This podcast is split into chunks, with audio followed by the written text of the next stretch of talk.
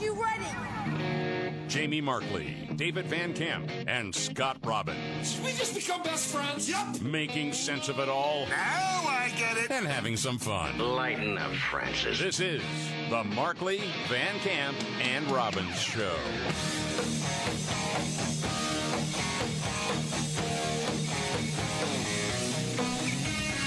All right, let's do it.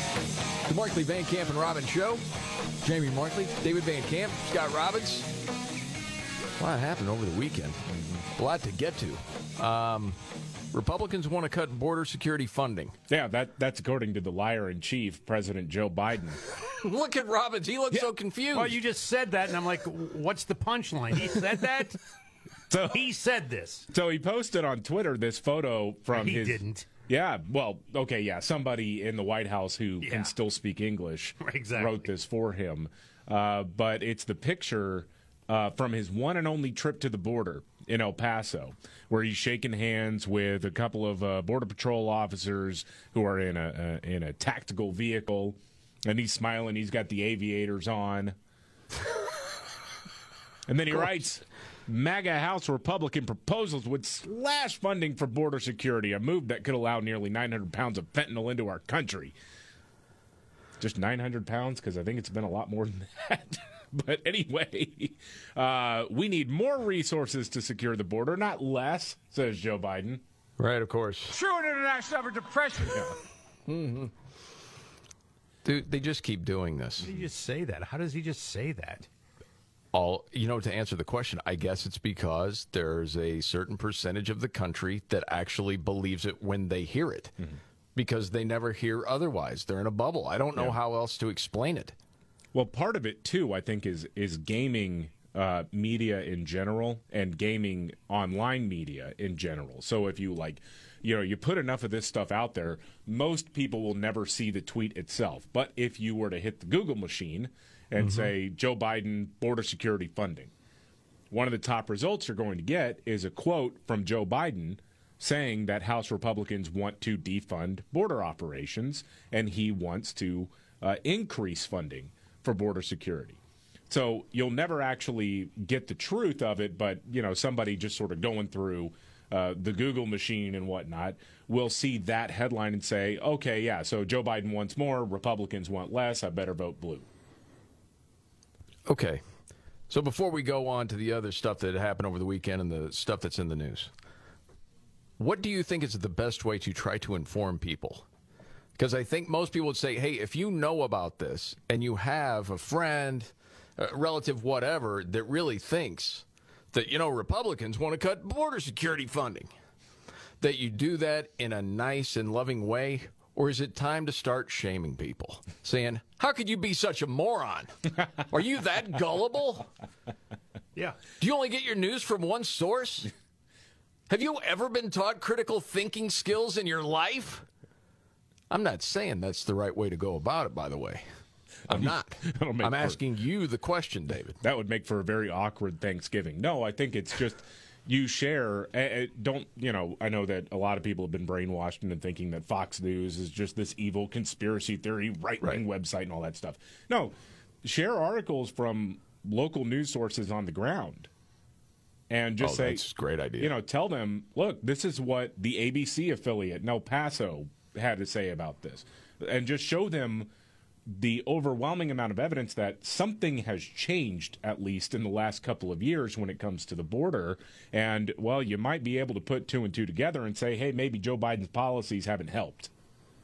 Or is it okay to ask the simple question hey, Kamala, she was down there to find out the root causes. Mm-hmm. Did she figure that one out yet?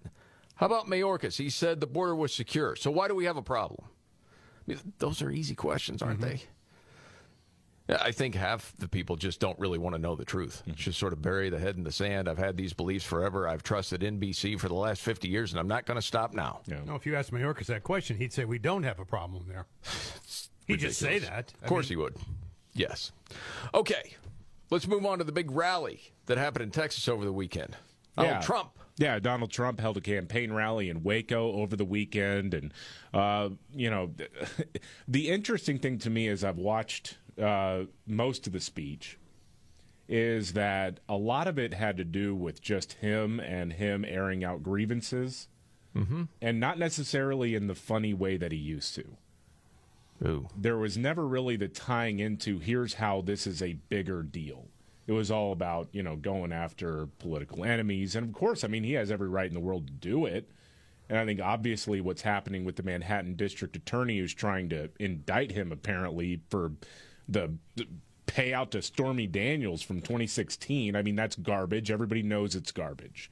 Yep. Um, but man, it's like when you're making the case that you should be reelected, to me, you got to be telling people why. How can I improve your life? And a lot of it seemed to be uh, focused on his own issues. Yes, we've seen that in the past. Yeah, but he, then he would kind of bring it back around. Yeah. to how this is going to be better for you. Mm-hmm. I, but, you know, I I read about it, but I hadn't heard the audio. But you actually heard it and saw it. Yeah.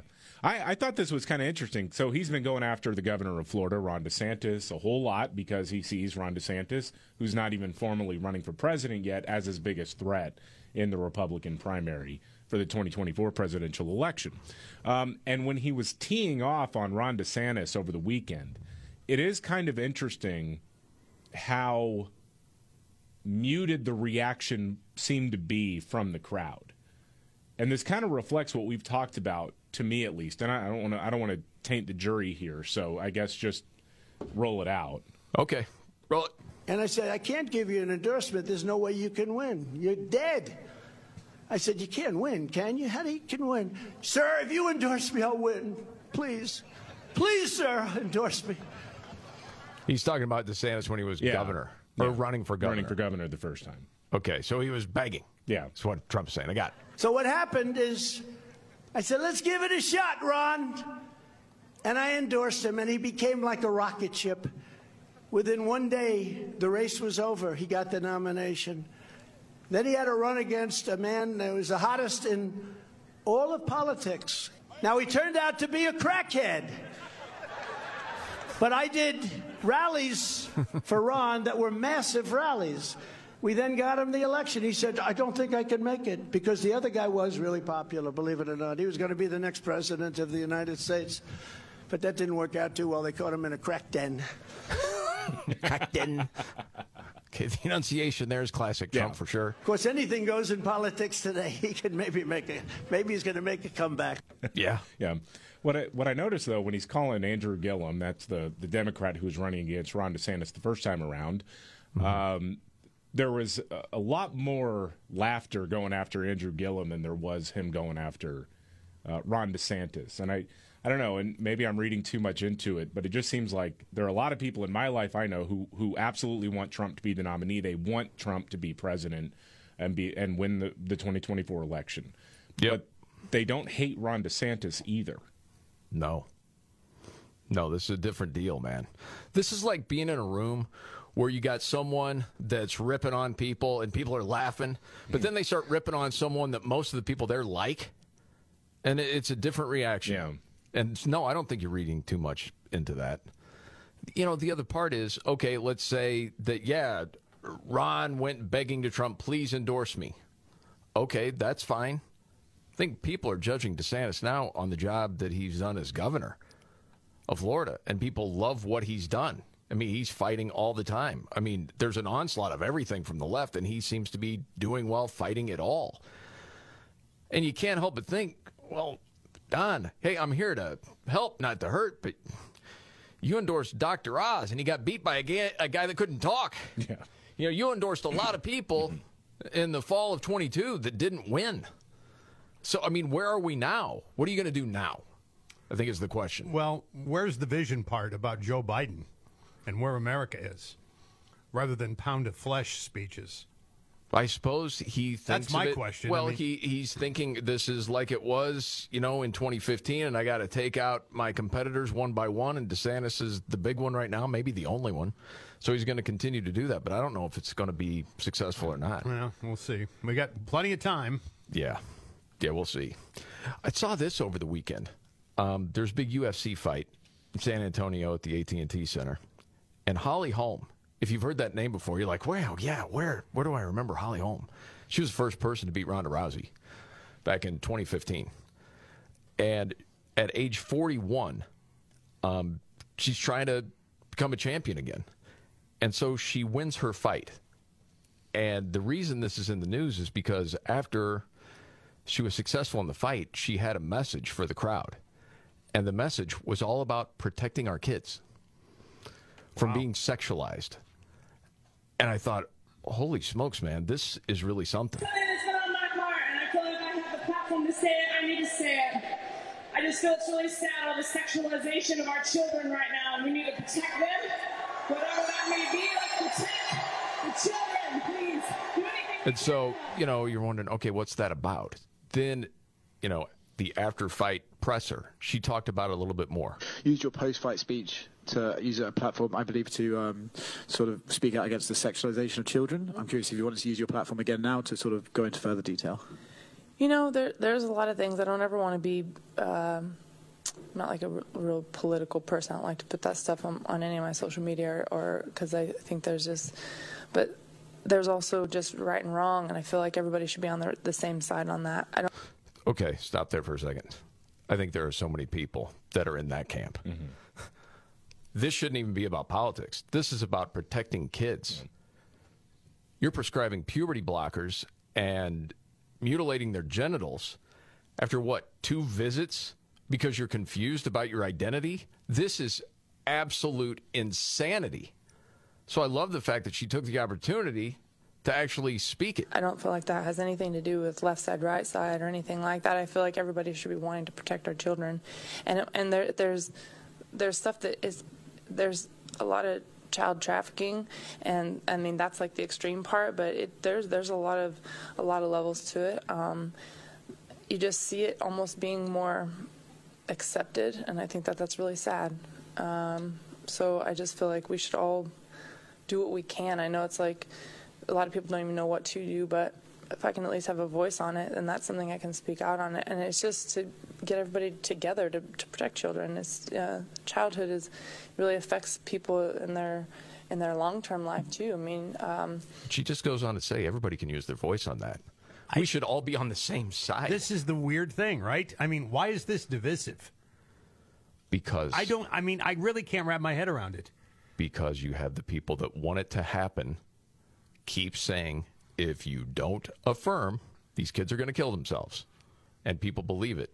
And you know a little bit later i'll play you part of an interview from someone who is a counselor to these kids that now feels terrible about what she's done and wants to alert everybody this is uh, not the way to go about it. Yeah, I mean, it's like the school thing, right? I mean, there was a time, and I recall it, that you, they were demanding parents get involved, get involved, get involved with your kids' education, be involved, be a parent. Be no, don't be a parent. Let us do it. We got it. Leave them alone. I mean, it's a complete 180. it's early in the week for you I to know, lose your but crap good golly, I mean, I don't know why we can't agree on some things. It yes. just doesn't make any sense to me. no doesn't make sense to a lot of people Don't get involved in your kids' schooling. I got it. They want to be called a different name, don't worry. I got it. All right, much more to get to, including Utah banning kids from using social media without parents' approval. Uh oh. All coming up. All right, the Markley Van Camp and Robbins Show. Jamie Markley, David Van Camp, Scott Robbins. Anybody see how much cool military stuff the Taliban has now? Yeah. They made, a, they made a calendar. So, boy, they got all these photos. Well, yeah, I've, I've seen them all. Yeah. after we withdrew from Afghanistan in August of 2021. And we were talking about, hey, what about all the equipment that we have there? And then the powers that be at the time said it's best just to leave it behind. Yeah. What? Billions of dollars worth of stuff, just leave it behind? The Taliban's going to have it. Ah, what are they going to do to repair it? They don't have the parts. All right, we took the spark plugs out. So, with these photos that uh, the Taliban released, they mentioned the Ministry of Defense for Afghanistan said 300 destroyed vehicles in the 205th Army Corps were restored. Talking about intermediate military vehicles that were destroyed and unusable, now ready for use by the technical team of the Abu Dajana Brigade of the Badr Army. Well, okay. So you're talking about 150 trucks, 125 Humvees, some assault tanks, um, Humvee ambulances. Um, it says it should be mentioned that hundreds of other vehicles have also been restored due to the efforts of the engineering and technical teams of the Ministry of National Defense. You got that. Yeah, their their industry started uh, churning out creepers, mm-hmm. so they could all get under it. Well, they had that new program with the women to learn how to fix these things. Yes. Oh, wait a second. No, they didn't. Don't they know the world is watching? Th- I thought they did. That's what what was going to deter them. What about the world is watching them repair tanks? Yeah. What what what happened to the strongly worded letters? I'm not not. I don't know, man. Our I- Secretary of State seemed to be on it. We we sent letters to people. Uh, The world was watching. Mm-hmm. and they- They didn't seem to care. It's really strange. Tell We warned this. them too. I, I that was one that we warned them. If Joe Biden tries to uh, start going on a massive gun grab in this country like he'd like to do, Mm-hmm. I think you just need to start identifying as a Taliban member. He'll let you keep it. Yeah, Yeah, better off just keep that one. That's all right. But but no, the world is watching. Okay. Right. That's our tax dollars, man. Billions of dollars. Somebody mentioned, you know, no one got fired. no, no, they're all still there. Someone else reminded, yeah, there was one person that got fired. It was the person that complained. What are we doing? Right. Oh yeah, that's right. I remember that now. Yeah. He got booted out of the service. See you later. Wow, man. What an absolute debacle. News out of Utah. This is spread across the country. They just became the first state to ban kids from using social media without their parents' approval. Set to go into effect of March 1st of next year. So the governor signed two bills designed to shield kids from social media and protect their mental health. The second bill basically says, and see if you understand it this way the companies like TikTok can't intentionally make their apps addictive. If they do, parents and kids can sue them now. What does that mean? Yeah, I don't. It's tough, See, man. I- what does that mean? Yeah, I think opening them up for lawsuits is maybe I, I can kind of see that because I mean they they did the same thing with other companies that were harming children, uh, tobacco companies being the biggest one when it came to advertising. But I mean the whole idea of developing any sort of product is to get people to keep coming back and wanting more. So I I don't really understand that part of it. Like how do you ban someone from creating a, a service that someone wants to use? Well, who determines Yeah. what's addictive and what Right. not yeah. They're going to go after the food companies too? Yeah. I, I doubt it. Um, they said what it would look like is everyone in Utah would have to verify their age to use social media sites like Instagram or TikTok, whatever. Um, and even with a parent's permission, kids won't be able to access social media between 10:30 p.m. and 6:30 a.m. So under 18 accounts would be blocked from scrolling for those eight hours. I don't mind that at all. I like the effort. I don't know how workable it's all going to be. I don't know either, man, but But- it's it's really interesting. Laws that don't affect me, I'm okay with. Oh, you got to hear this audio. We'll get to in a second. Regrets of a trans care specialist. This is wild. Straight ahead.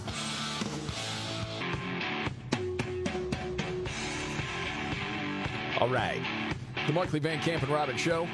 Jamie Markley, David Van Camp, Scott Robbins, Gen Xer, Millennial, and of course the sexy boomer. So I heard this podcast. It was Jordan Peterson talking with Sarah Stockton, who is a licensed marriage and family therapist. Okay, long story short, um, she really regrets what she's done over the last several years because she has helped kids to transition. And now, seeing what she hadn't been taught before she started doing this, and now the damage that has been done, um, she's trying to write it the best she can. And I guess she's hearing from people all over the world that are in this field that want to speak up but have an incredible amount of fear. Um, she's a clinical supervisor of a psychotherapy group practice in central New York. And so she actually published one of the very first mental health assessments utilized to assess youth's readiness to begin medical treatment for gender transition. So that's what she did the first part of her career. And she would actually teach medical facilities and doctors and schools how to provide what is commonly known now as gender confirming or gender affirming care. She was at the forefront of that. Um, part of the interview, she actually talked about the first time she talked to a detransitioner and how it had an effect on her. seen a lot of concerns. And one of the things that really surprised me in life was when I met my first detransitioner. And one of the things that was really surprising about that was when they were my client originally, they had no gender dysphoria, they had no body dysphoria. They moved away to California and they were gay. And they transitioned and and fully facial reconstruction. I came back and I didn't recognize them and they said they made a mistake and I was like, how did this happen? I, I worked with you 3 years. I never heard you discuss body and it's an option like you said about modern day conversion therapy that it would be probably just easier if I was female instead of being gay. And they transitioned and they made a mistake. And that was my first, like, wow, this is happening to people who didn't even have body dysphoria.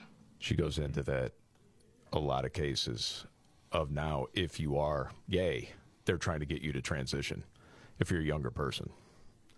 It's crazy. Because it used to be with gender dysphoria, you felt like you were in the wrong body for years and years. Mm-hmm. And now kids are coming in, well, I felt that way for six months. Yeah. Okay, let's get you on the path. Puberty blockers, everything else. Shouldn't there be, or is there, that I don't know about, an uprising within the gay community that There- they're trying to talk gay There is. people into doing this? Yeah, there there is uh, a, a pretty. I'm just not hearing about it, I guess. Uh, you hear about it from time to time, but a lot of times too, there are folks in that community that are also afraid of because I mean, listen, the the trans activist class is vicious. Yep. They are vicious, and they can make sure that there is real world consequences for what whatever you say against them. And so, if you are in an area or in a particular uh, field for your job that tends to skew more liberal, there's a real threat that you will you can lose everything if you speak out against it. That's if, part of her fear right now that it's going to happen. They're actually going to document from here on out how her career is affected. interesting. Yes, very much so. Well, and Jordan Peterson talked about like, out there the new definition of woman now. horrendous complexity of well full surgical transformation which first of all isn't possible except in the most in the shallowest possible manner i mean you can build a man a vagina that will function badly for sexual purposes but it has none of the other functions of the actual parts and it's as if we've reduced this is something i find particularly reprehensible it's as if we've reduced the concept of woman to um, hole usable for sexual activity. You ever heard it put that way before? Well, I mean, we kind of joke about it, but there was actually an effort to rename rename women as people who have a front hole.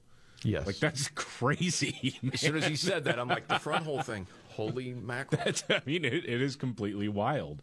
Yeah. I think I think it's also interesting that this woman, who is a professional in, in, in this field, would not realize along the way that this was wrong, or it would take uh, some pretty profound uh, moments in her life to get her to understand how bad this was. And it's kind of this concept that I mean, I I refer to it as the idiocy of expertise Yep. which is when you get so deep into a particular field of study that you lose sight of common sense. Well, and you believe what's being Yeah. taught to you by the people that you hold in high Yeah. regard, the professors. It's nuts, man. Though, uh, you know, I got more clips of this to play throughout the show a little bit later on because, I mean, you're going to get to what they're teaching some kids in fifth grade, um, different different things that's happened to her son, actually. Um, you know, as far as kids identifying as what they feel, she's already dealt with kids identifying as animals. I mean, all this happens because it's madness. And I don't want to, I, I hope no one hears disrespect towards the LGBT community. I work a great deal with them.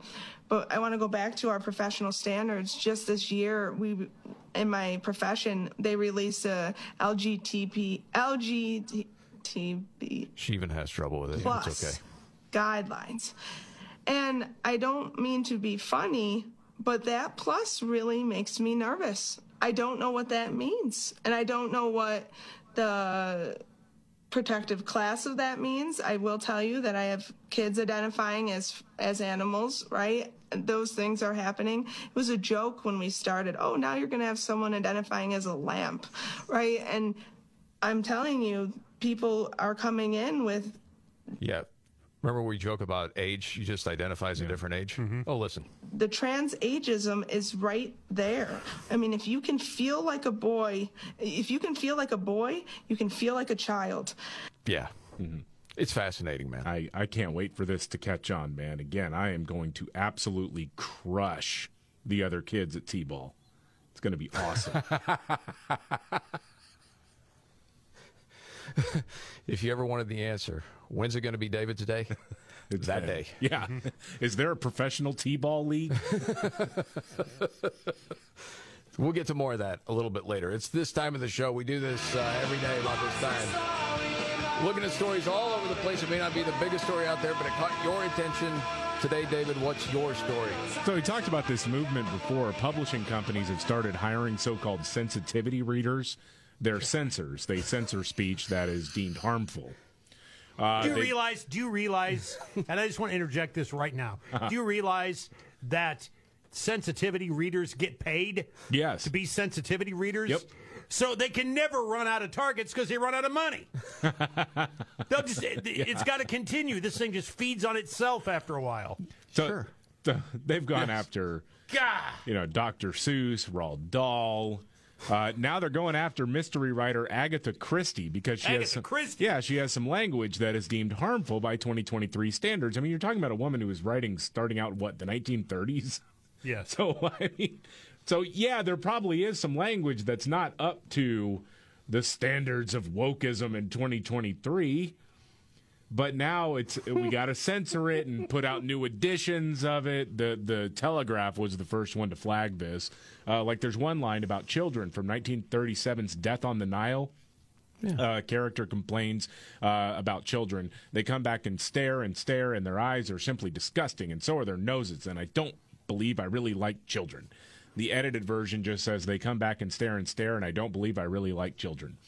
Uh, the word native was replaced by the word uh, local, and there are other things that are insensitive. But I, I think this sort of completely loses sight of why literature is important to study because you do actually, it's a time capsule.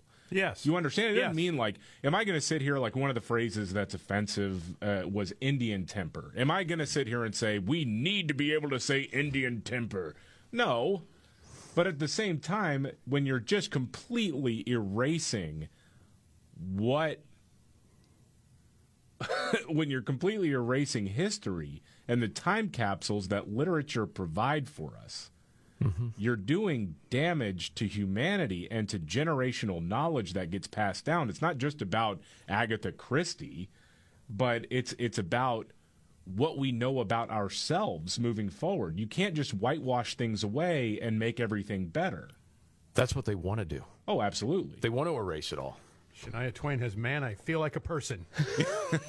Man, I feel like a front hole haver. All right, Scott, what's your story? Well, I'm moving to Idaho for this one.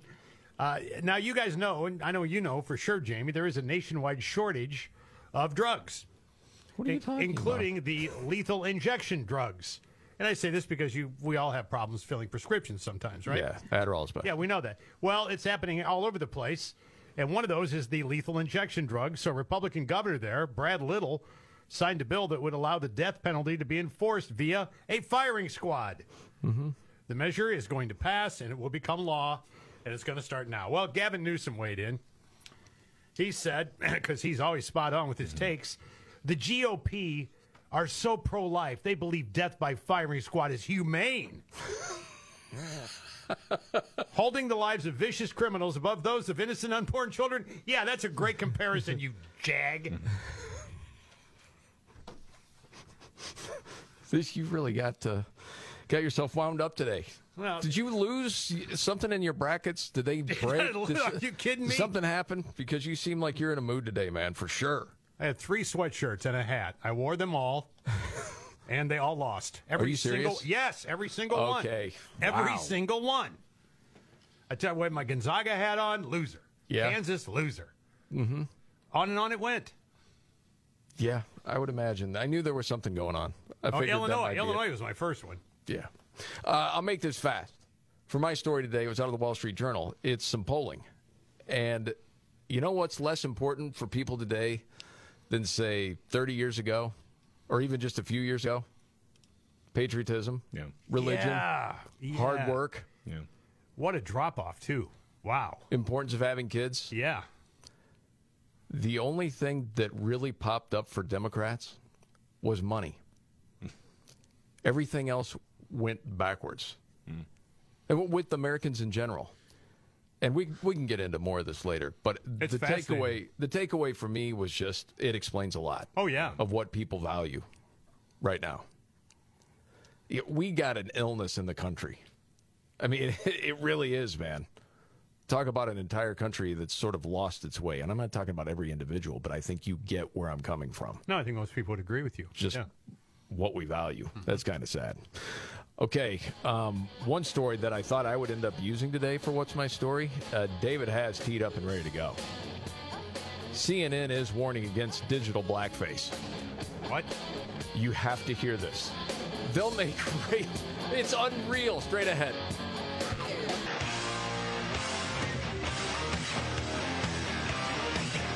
The Markley Van Camp and Robbins Show. Jamie Markley, David Van Camp, Scott Robbins. It's okay. We're in the trust circle. Who's here uh, guilty of digital blackface? I don't even know what that is. What is that? I think you are. I am. It's okay. What did I do? Yeah. You sent a meme of a black person.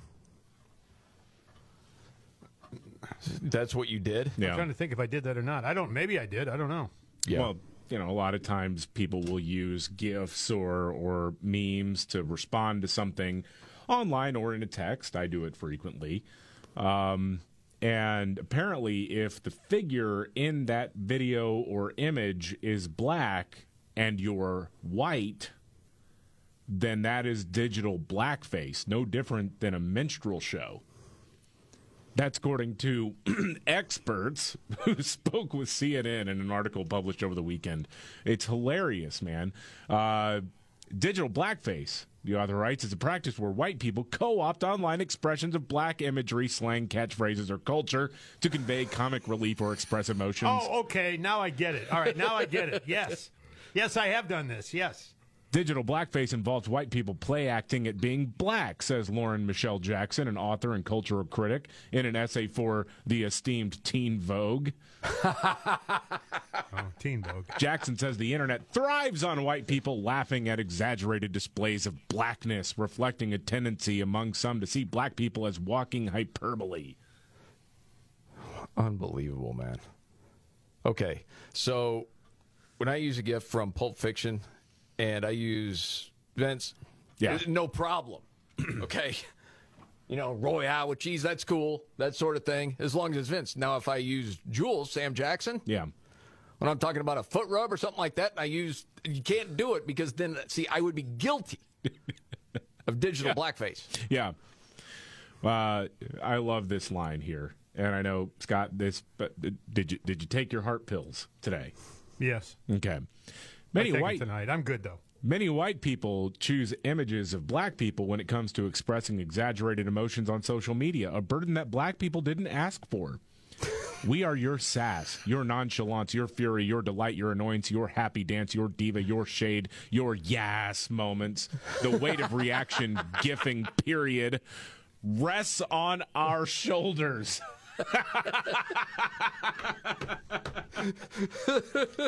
Holy smokes! This is why this this is why you know it, it seems like comedy is dying a slow death. It's it's just because you can't top that as a as a comedy piece. That's hilarious. Yeah, I don't think you can, man. That's really good.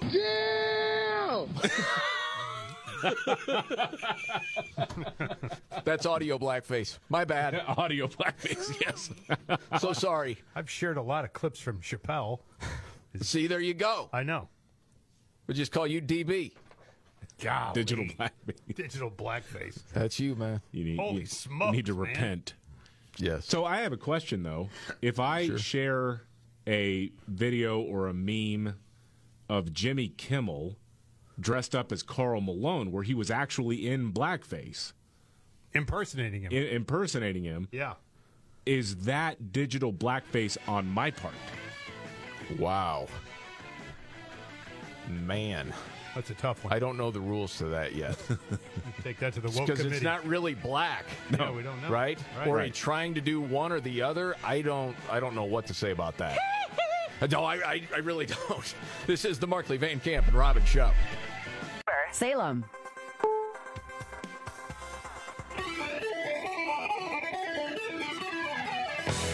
Nine o'clock. Portland's Morning News. We're done on this Monday. Thanks for hanging with us on FM News 101 KXL. Brett Recamp and Veronica Carter. Markley, Van Camp, and Robbins are here. Okay, Jamie David Scott, what's going on? Nine o'clock, ready to rock. During that tease, I did not process moron as two separate words. so I just it was More on. more on Morons. parents being held accountable for their Well, children's yeah. violent behavior. I mean, I think either way it works because you can call them moron parents. In some cases, not always. I mean, kids go rogue, uh, right? That that happens from time to time. But sometimes you do have to wonder what the parents are up to uh, when the kid lashes out. You know, Kids Go Rogue would be a great reality show. It would. Yeah. Just kids doing all kinds of nutty stuff. Yeah. Album what? cover, you know? Oh, yeah, right. Yeah, yeah. And I'm guessing, Scott, you're saying that because if you, as you've said on the show before, you like to watch reality shows that make you feel better about you and your life. Yeah. That's why I like the guy eating the seat cushions Right. and, mar- so and marrying a statue. Yeah. kids going rogue, anything you've dealt with as a parent is like pale in comparison to watching this on TV. And then I, I, I laugh at the guy marrying the statue, but he's not paying alimony. That's true. Yeah. What's on the show today, David, outside of Scott still being, being bitter? Yeah, uh, Biden claims that MAGA Republicans want to defund border security. Uh, meanwhile, the president of Mexico, also in fantasy land, denies that cartels control parts of his country. nope, no cartel problem here. What are you talking about? That's We're on knee it. slapper. Okay. Uh, sensitivity readers are now coming after Agatha Christie novels. Not very What? loving. Wow. Yeah. Can't wait to try to understand that. Uh, new report shows the FBI had more people in the Proud Boys than the Proud Boys. there you go. Uh, and a drunk driver was involved in a head on collision. The cops took so long to get there, he had time to sober up. Wow. Just a Catch, catching a break right there, huh? crazy No story. Yeah. Yeah. Um, on a lighter note, did you see this? Uh, well, if you have social anxiety, I'm just going by the headline here. Mm-hmm. This was in the New York Post. Sniffing a stranger's BO can help with that. Yeah. Yeah, I started researching that after I, I saw that headline. Yeah. How weird. Yeah, Well, I mean, I, I don't know. This if you ever get a little bit nervous before the show starts, just hop outside and poke your head in a tent, and you'll be fine. I have a more pleasant way to ease anxiety. What's that? Yeah.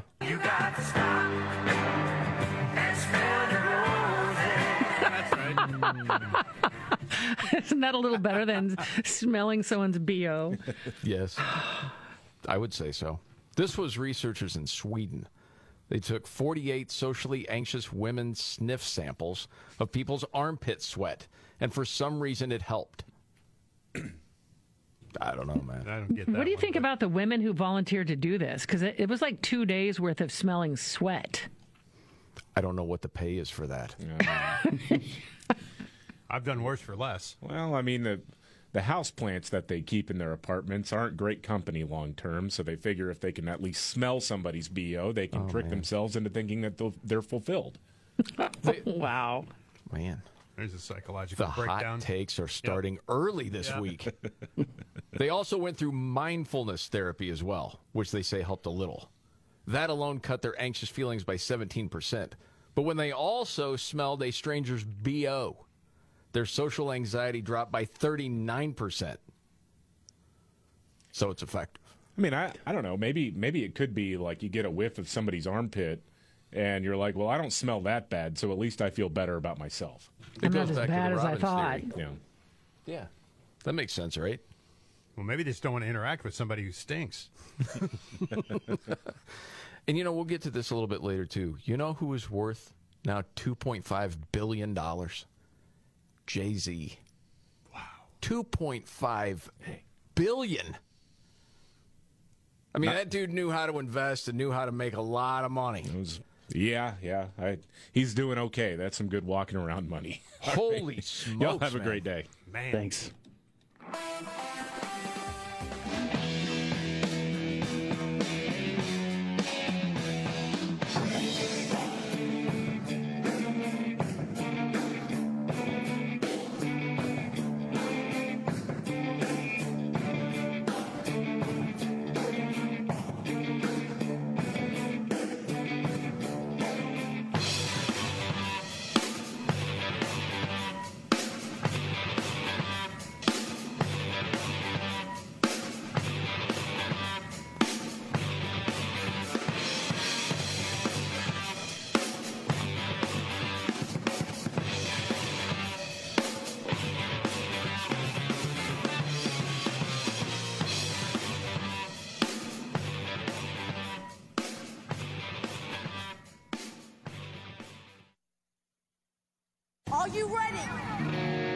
Jamie Markley, David Van Camp, and Scott Robbins. We just become best friends. Yep. Making sense of it all Now I get it. and having some fun. Lighten up, Francis. This is the Markley, Van Camp, and Robbins Show.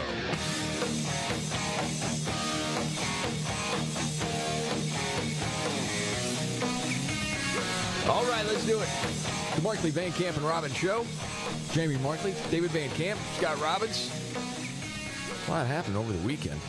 A lot to get to. Um, Republicans want to cut border security funding. Yeah, that that's according to the liar in chief, President Joe Biden. Look at Robbins. He looks so confused. Well, you just said that, and I'm like, what's the punchline? He said that? So he said this. So he posted on Twitter this photo from He his. didn't. Yeah, well, okay, yeah, somebody in the White House who Yeah. can still speak English Exactly. wrote this for him. Uh, but it's the picture uh, from his one and only trip to the border in El Paso, where he's shaking hands with a couple of uh, border patrol officers who are in a, a in a tactical vehicle, and he's smiling. He's got the aviators on. And then he writes MAGA House Republican proposals would slash funding for border security, a move that could allow nearly 900 pounds of fentanyl into our country. Just 900 pounds? Because I think it's been a lot more than that. but anyway, uh, we need more resources to secure the border, not less, says Joe Biden. Right, of course. True international effort to pressure. Mm-hmm. Dude, they just keep doing this. How do you just say that? How does he just say that?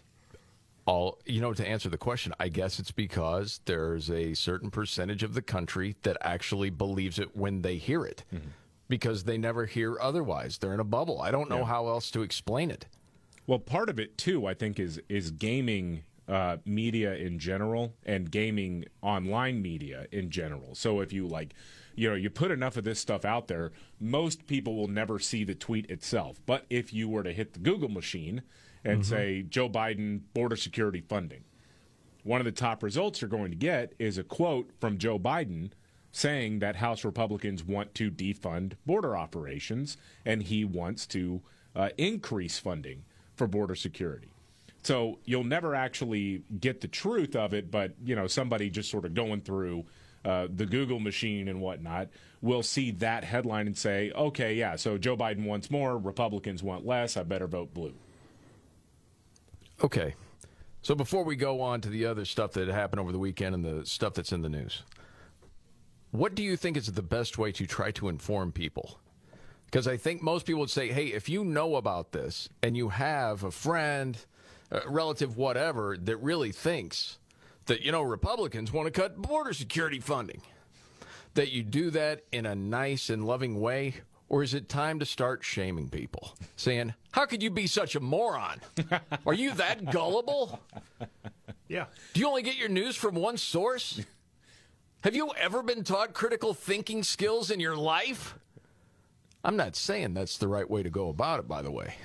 I'm not. I'm for- asking you the question, David. That would make for a very awkward Thanksgiving. No, I think it's just you share. eh, eh, Don't you know? I know that a lot of people have been brainwashed into thinking that Fox News is just this evil conspiracy theory, right wing website, and all that stuff. No, share articles from local news sources on the ground, and just Oh, say, that's a great idea. You know, tell them, look, this is what the ABC affiliate in El Paso had to say about this, and just show them the overwhelming amount of evidence that something has changed, at least in the last couple of years, when it comes to the border.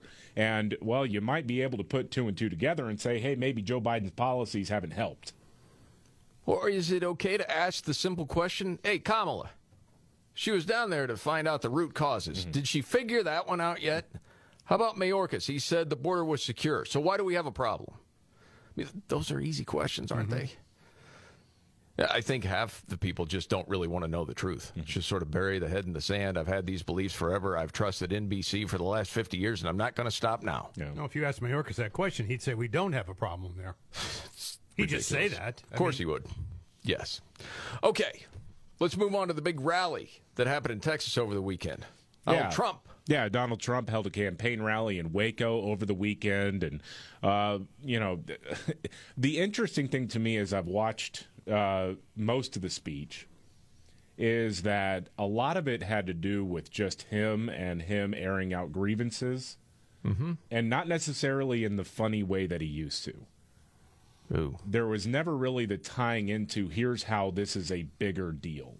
It was all about, you know, going after political enemies. And of course, I mean, he has every right in the world to do it. And I think obviously what's happening with the Manhattan district attorney who's trying to indict him apparently for the, the payout to Stormy Daniels from 2016. I mean, that's garbage. Everybody knows it's garbage. Yep. Um, but man, it- it's like when you're making the case that you should be reelected, to me, you got to be telling people why. How can I improve your life? And a lot of it seemed to be uh, focused on his own issues. Yes, we've seen that in the past. Yeah. But he, then he would kind of bring it back around yeah. to how this is going to be better for you. Mm-hmm. but, uh, you know, I I read about it, but I hadn't heard the audio. But you actually heard it and saw it. Yeah. I, I thought this was kind of interesting. So he's been going after the governor of Florida, Ron DeSantis, a whole lot because he sees Ron DeSantis, who's not even formally running for president yet, as his biggest threat in the Republican primary for the 2024 presidential election. Um, and when he was teeing off on Ron DeSantis over the weekend, it is kind of interesting how muted the reaction seemed to be from the crowd. And this kind of reflects what we've talked about, to me at least. And I I don't want to I don't want to taint the jury here, so I guess just roll it out. Okay, roll it. And I said, I can't give you an endorsement. There's no way you can win. You're dead. I said, You can't win, can you? How do you can win? Sir, if you endorse me, I'll win. Please. Please, sir, endorse me. He's talking about DeSantis when he was governor or running for governor. Running for governor the first time. Okay, so he was begging. Yeah. That's what Trump's saying. I got it. So what happened is I said, let's give it a shot, Ron. And I endorsed him, and he became like a rocket ship. Within one day, the race was over. He got the nomination. Then he had to run against a man that was the hottest in all of politics. Now, he turned out to be a crackhead. But I did rallies for Ron that were massive rallies.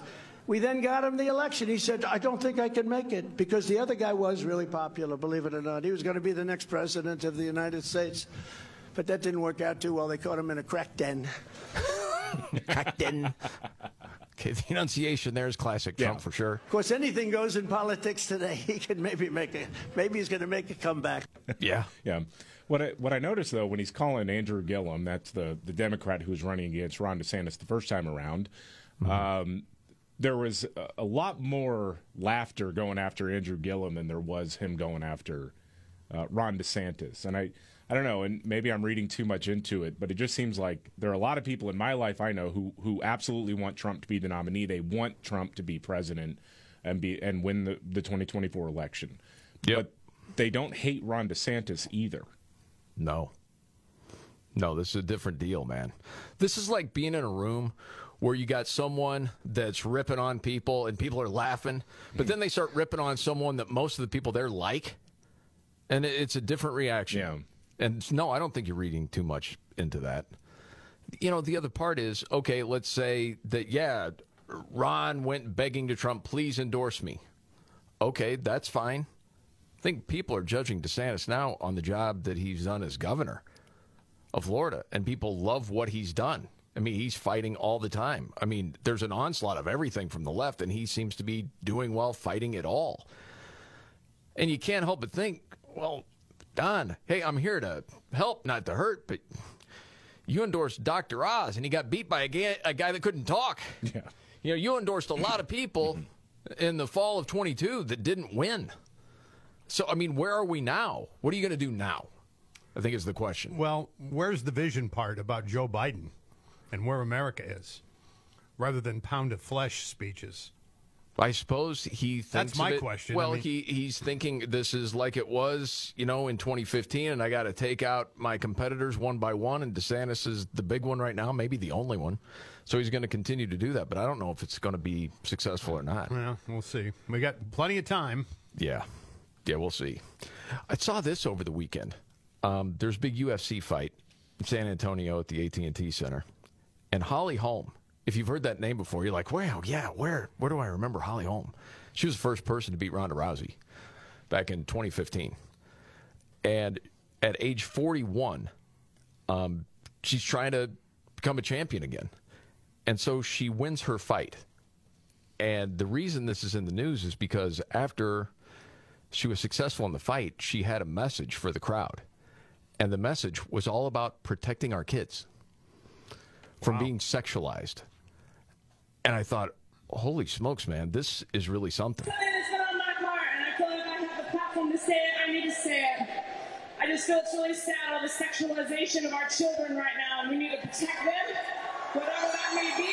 Let's protect the children, please. Do anything. And so, you know, you're wondering, okay, what's that about?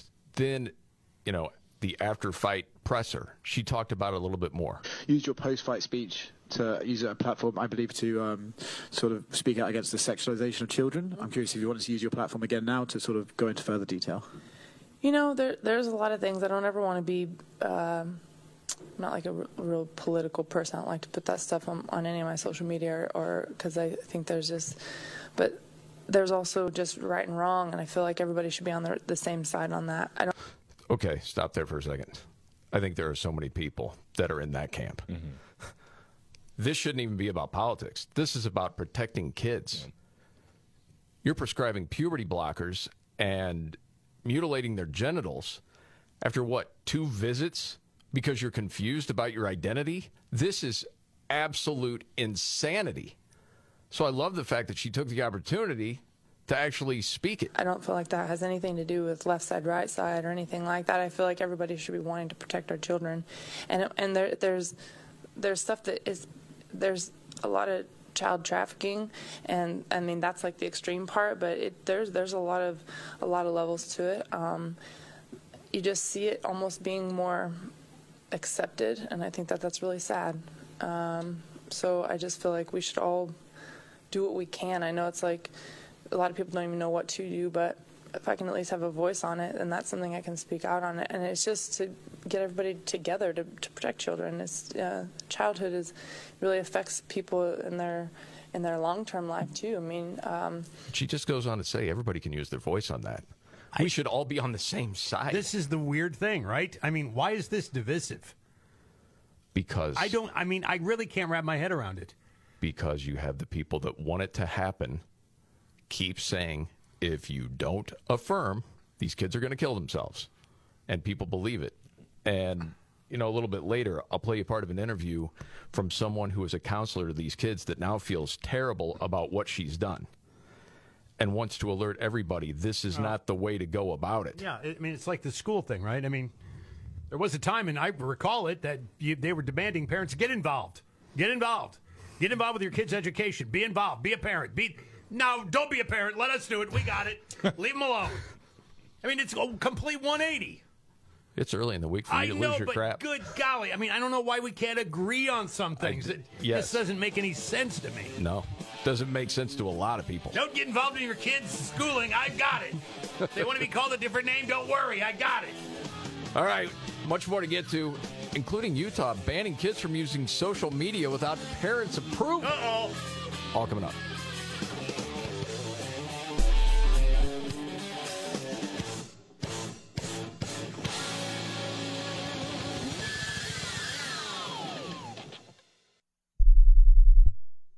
You know, you do everything you can to keep your blood pressure in check, like exercising and eating right. As somebody who's had heart issues like me, it's really important. And now I've got SuperBeets Heart Chews on my side. Paired with a healthy lifestyle, SuperBeets Heart Chews polyphenol compound is nearly two times more efficient at promoting normal blood pressure than a healthy lifestyle alone. It means more energy, circulation, and blood pressure support. And they taste great. It's kind of like eating fruit snacks, only they don't look like dinosaurs. And this is important. In a leading clinical study, SuperBeets Heart Chews polyphenol compound was shown nearly two times as effective as promoting normal blood pressure as a healthy lifestyle alone. So double your potential with SuperBeets Heart Chews and support nitric oxide production, healthy blood pressure, blood flow, and heart healthy energy. Go to getsuperbeats.com to find out how you can get a free 30-day supply of Heart Chews plus free shipping with your first order. Use discount code MVCR and get an extra 15% off. That's getsuper, B-E-E-T-S dot com. Code MVCR.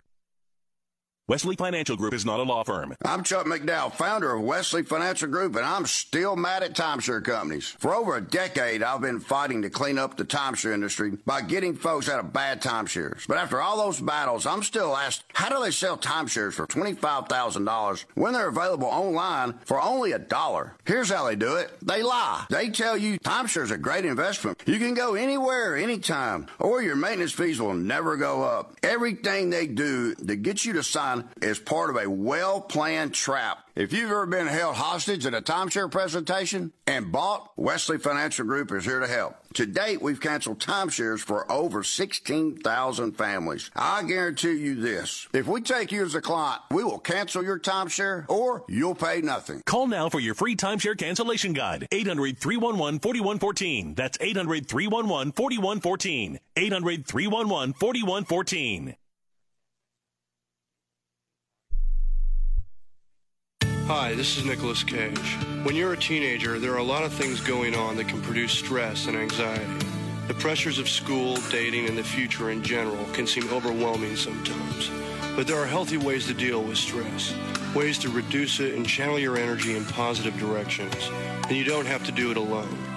The Will Rogers Institute has a free booklet with some really helpful information. For your free copy, visit WRInstitute.org and find us on Facebook and Twitter.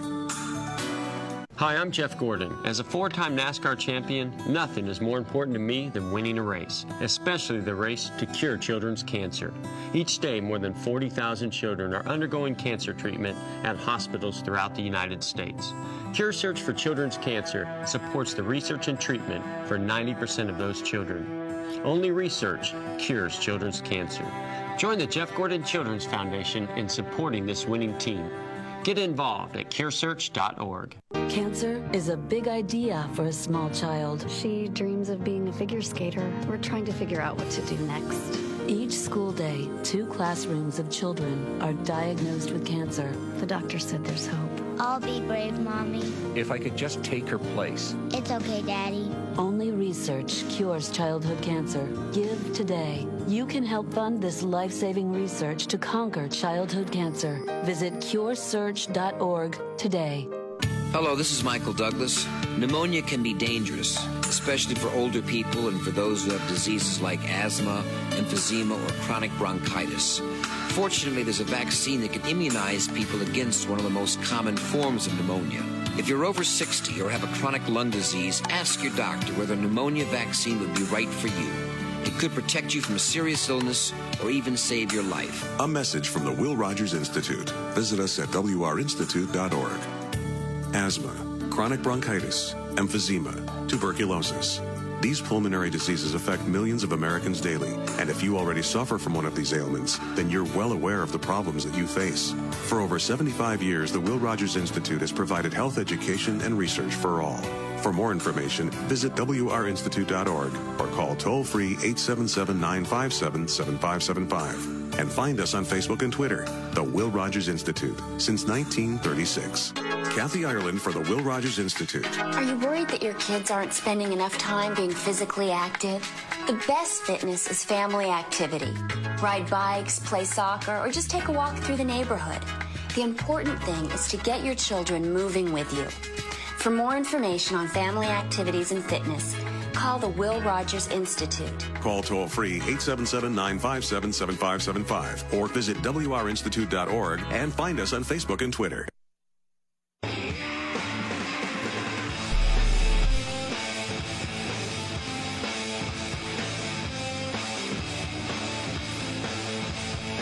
All right. The Markley Van Camp and Robbins Show. Jamie Markley, David Van Camp, Scott Robbins. Anybody see how much cool military stuff the Taliban has now? Yeah. They made, a, they made a calendar. So, well, they got all these photos. Well, yeah, I've, I've seen them all. Yeah. After we withdrew from Afghanistan in August of 2021, and we were talking about, hey, what about all the equipment that we have there? And then the powers that be at the time said it's best just to leave it behind. What? Billions of dollars worth of stuff, just leave it behind? The Taliban's going to have it. Ah, what are they going to do to repair it? They don't have the parts. All right, we took the spark plugs out.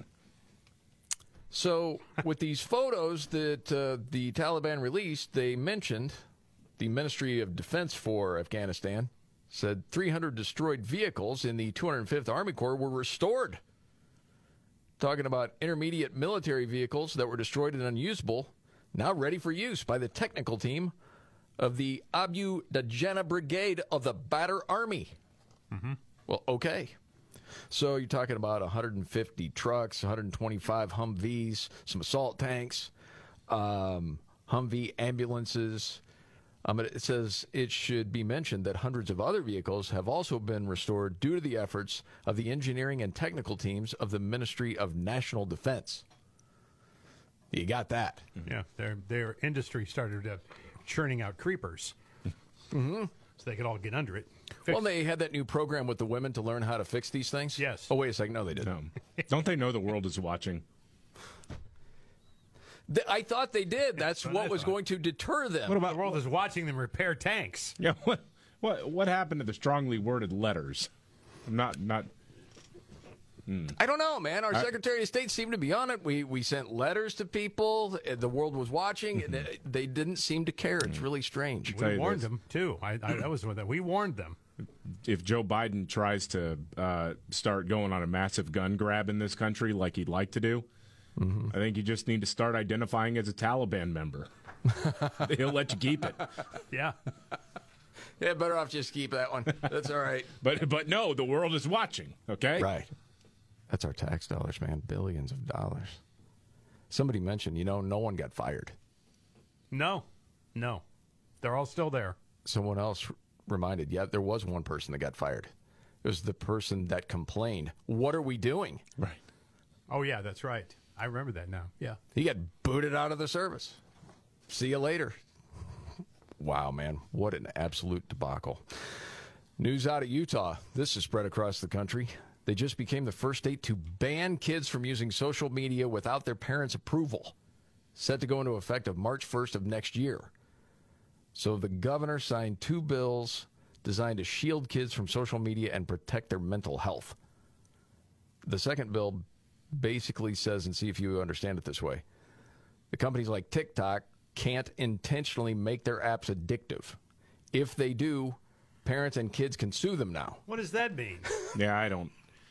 It's tough, See, man. I- what does that mean? Yeah, I think opening them up for lawsuits is maybe I, I can kind of see that because I mean they they did the same thing with other companies that were harming children, uh, tobacco companies being the biggest one when it came to advertising. But I mean the whole idea of developing any sort of product is to get people to keep coming back and wanting more. So I I don't really understand that part of it. Like how do you ban someone from creating a, a service that someone wants to use? Well, who determines Yeah. what's addictive and what Right. not Yeah, they're going to go after the food companies too. Yeah, I, I doubt it. Um, they said what it would look like is everyone in Utah would have to verify their age to use social media sites like Instagram or TikTok, whatever. Um, and even with a parent's permission, kids won't be able to access social media between 10:30 p.m. and 6:30 a.m.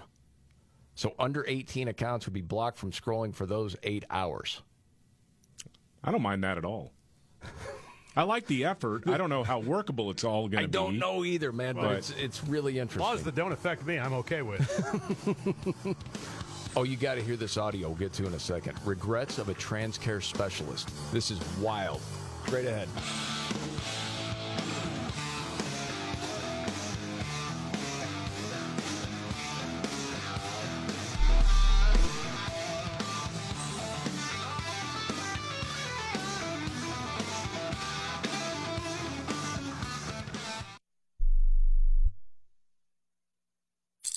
Peekaboo. Peekaboo. Smile. Smile, buddy. Come on, smile. Oh, honey, he's still not smiling. Maybe he's not a smiler. Yeah, maybe he's just not a happy baby. Maybe he's just being a boy. You know how boys are. Or maybe he's teething. Oh, poor baby. I think his gums hurt. Maybe he's just tired. Or maybe his tummy hurts. He didn't eat that much. Maybe he's not ticklish. You think maybe he's scared of the dog? Maybe he'll outgrow it. Maybe it's a phase. Maybe he just doesn't like smiling. Maybe he has autism, and we can definitely do something to help.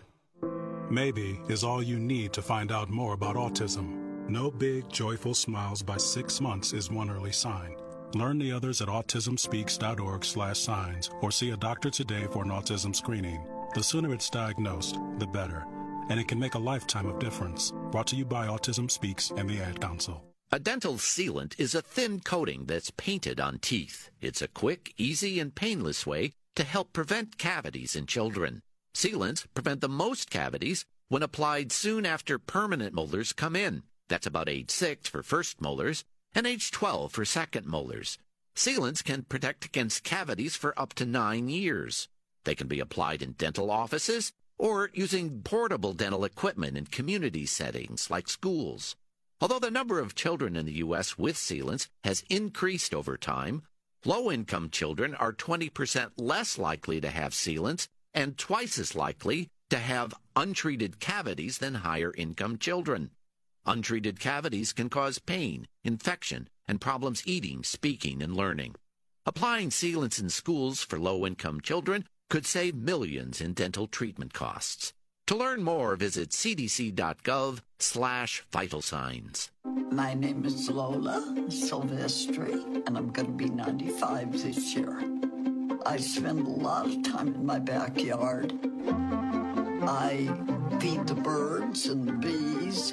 I love my flowers. The color in my garden keeps the pink in my cheeks.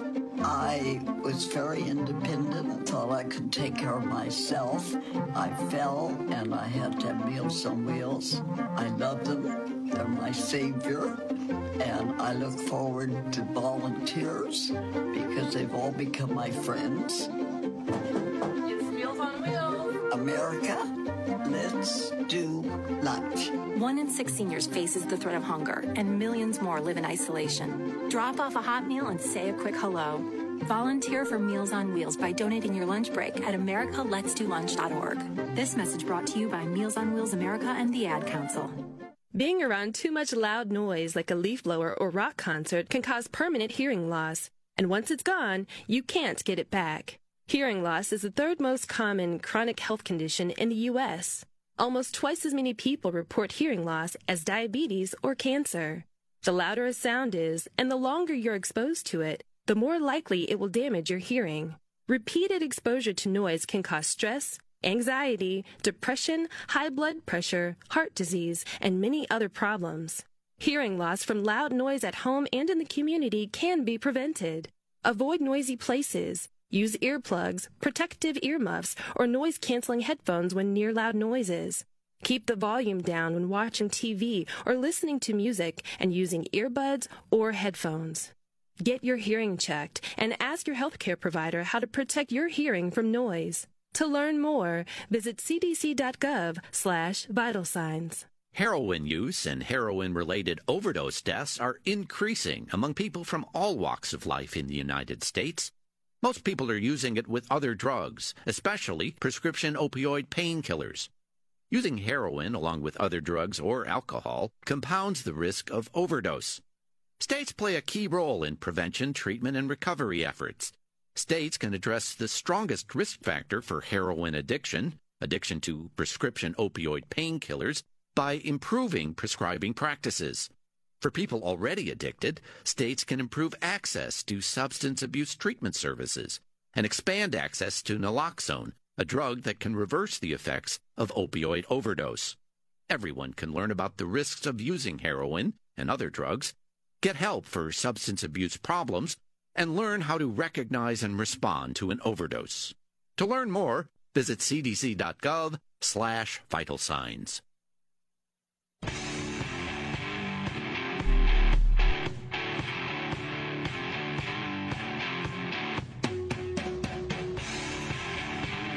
All right. The Markley Van Camp and Robbins Show. Jamie Markley, David Van Camp, Scott Robbins, Gen Xer, Millennial, and of course the sexy bloomer. So I heard this podcast. It was Jordan Peterson talking with Sarah Stockton, who is a licensed marriage and family therapist.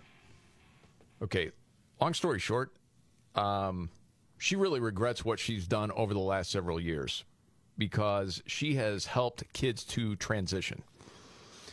And now, seeing what she hadn't been taught before she started doing this, and now the damage that has been done, um, she's trying to write it the best she can. And I guess she's hearing from people all over the world that are in this field that want to speak up but have an incredible amount of fear. Um, she's a clinical supervisor of a psychotherapy group practice in central New York. And so she actually published one of the very first mental health assessments utilized to assess youth's readiness to begin medical treatment for gender transition. So that's what she did the first part of her career. And she would actually teach medical facilities and doctors and schools how to provide what is commonly known now as gender confirming or gender affirming care. She was at the forefront of that. Um, part of the interview, she actually talked about the first time she talked to a detransitioner and how it had an effect on her. Seen a lot of concerns. And one of the things that really surprised me in life was when I met my first detransitioner. And one of the things that was really surprising about that was when they were my client originally, they had no gender dysphoria, they had no body dysphoria. They moved away to California and they were gay. And they transitioned and and fully facial reconstruction. I came back and I didn't recognize them and they said they made a mistake and I was like, how did this happen? I, I worked with you 3 years. I never heard you discuss body and it's an option like you said about modern day conversion therapy that it would be probably just easier if I was female instead of being gay. And they transitioned and they made a mistake. And that was my first, like, wow, this is happening to people who didn't even have body dysphoria. She goes into that a lot of cases of now if you are gay, they're trying to get you to transition if you're a younger person. It's crazy. Because it used to be with gender dysphoria, you felt like you were in the wrong body for years and years. Mm-hmm. And now kids are coming in, well, I felt that way for six months. Yeah. Okay, let's get you on the path. Puberty blockers, everything else. Shouldn't there be, or is there, that I don't know about, an uprising within the gay community that There- they're trying to talk gay There is. people into doing this? Yeah, there there is uh, a, a pretty. I'm just not hearing about it, I guess. Uh, you hear about it from time to time, but a lot of times too, there are folks in that community that are also afraid of because I mean, listen, the the trans activist class is vicious. They are vicious, and they can make sure that there is real world consequences for what whatever you say against them.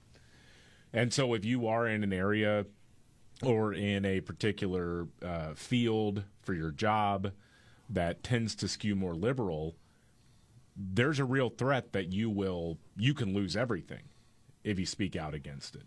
That's part of her fear right now that it's going to happen. They're actually going to document from here on out how her career is affected. Interesting.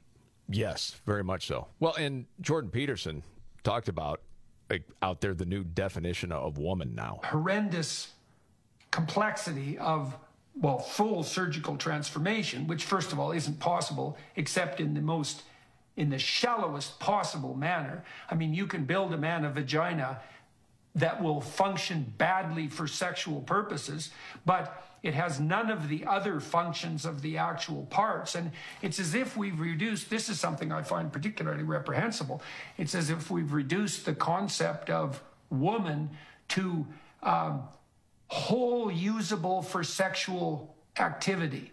Have You ever heard it put that way before? Well, I mean, we kind of joke about it, but there was actually an effort to rename rename women as people who have a front hole. Yes, like that's crazy. As soon as he said that, I'm like, the front hole thing. Holy mackerel. That's, I mean, it, it is completely wild.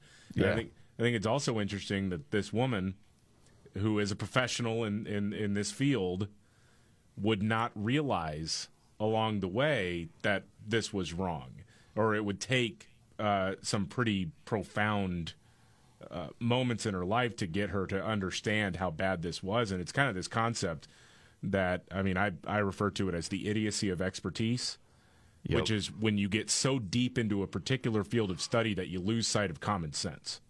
Well, and you believe what's being taught to you by the people that you hold in high Yeah. regard, the professors. It's nuts, man. Though, uh, you know, I got more clips of this to play throughout the show a little bit later on because, I mean, you're going to get to what they're teaching some kids in fifth grade, um, different different things that's happened to her son, actually. Um, you know, as far as kids identifying as what they feel, she's already dealt with kids identifying as animals. I mean, all this happens because it's madness. And I don't want to, I, I hope no one hears disrespect towards the LGBT community. I work a great deal with them. But I want to go back to our professional standards. Just this year, we, in my profession, they released a LGTB, LGTB she even has trouble with it. plus It's okay. guidelines. And I don't mean to be funny, but that plus really makes me nervous. I don't know what that means. And I don't know what the protective class of that means. I will tell you that I have kids identifying as as animals, right? Those things are happening. It was a joke when we started. Oh, now you're going to have someone identifying as a lamp, right? And I'm telling you, people are coming in with Yeah. Remember we joke about age? She just identifies a different age. Mm-hmm. Oh, listen. the trans ageism is right there. I mean, if you can feel like a boy, if you can feel like a boy, you can feel like a child. Yeah. It's fascinating, man. I, I can't wait for this to catch on, man. Again, I am going to absolutely crush the other kids at T ball. It's going to be awesome. if you ever wanted the answer, when's it going to be David today? It's that day. Yeah. Is there a professional T ball league? We'll get to more of that a little bit later. It's this time of the show. We do this uh, every day about this time. Looking at stories all over the place. It may not be the biggest story out there, but it caught your attention today, David. What's your story? So we talked about this movement before. Publishing companies have started hiring so-called sensitivity readers. They're censors. They censor speech that is deemed harmful. Uh, do you they- realize? Do you realize? and I just want to interject this right now. Uh-huh. Do you realize that sensitivity readers get paid? Yes. To be sensitivity readers. Yep. So they can never run out of targets because they run out of money. They'll just, it, has got to continue. This thing just feeds on itself after a while. So, so they've gone Yes. after, God. you know, Dr. Seuss, Roald Dahl. Uh, now they're going after mystery writer Agatha Christie because she Agatha has some, Christie. yeah, she has some language that is deemed harmful by 2023 standards. I mean, you're talking about a woman who was writing starting out what the 1930s. Yeah. So I mean, so yeah, there probably is some language that's not up to the standards of wokeism in 2023. But now it's we got to censor it and put out new editions of it. The the Telegraph was the first one to flag this. Uh, like there's one line about children from 1937's Death on the Nile. Uh, character complains uh, about children. They come back and stare and stare, and their eyes are simply disgusting, and so are their noses. And I don't believe I really like children. The edited version just says they come back and stare and stare, and I don't believe I really like children. Uh, the word native was replaced by the word uh, local, and there are other things that are insensitive. But I, I think this sort of completely loses sight of why literature is important to study because you do actually, it's a time capsule. Yes. You understand? It doesn't Yes. mean like, am I going to sit here like one of the phrases that's offensive uh, was Indian temper? Am I going to sit here and say we need to be able to say Indian temper? No. But at the same time, when you're just completely erasing what, when you're completely erasing history and the time capsules that literature provide for us, mm-hmm. you're doing damage to humanity and to generational knowledge that gets passed down. It's not just about Agatha Christie, but it's it's about what we know about ourselves moving forward. You can't just whitewash things away and make everything better. That's what they want to do. Oh, absolutely. They want to erase it all. Shania Twain has "Man, I Feel Like a Person." Man, I feel like a front hole haver. All right, Scott, what's your story? Well, I'm moving to Idaho for this one. Uh, now, you guys know, and I know you know for sure, Jamie, there is a nationwide shortage of drugs. What are you talking Including the lethal injection drugs. And I say this because you, we all have problems filling prescriptions sometimes, right? Yeah, Adderall's bad. Yeah, we know that. Well, it's happening all over the place. And one of those is the lethal injection drug. So, Republican governor there, Brad Little, signed a bill that would allow the death penalty to be enforced via a firing squad. Mm-hmm.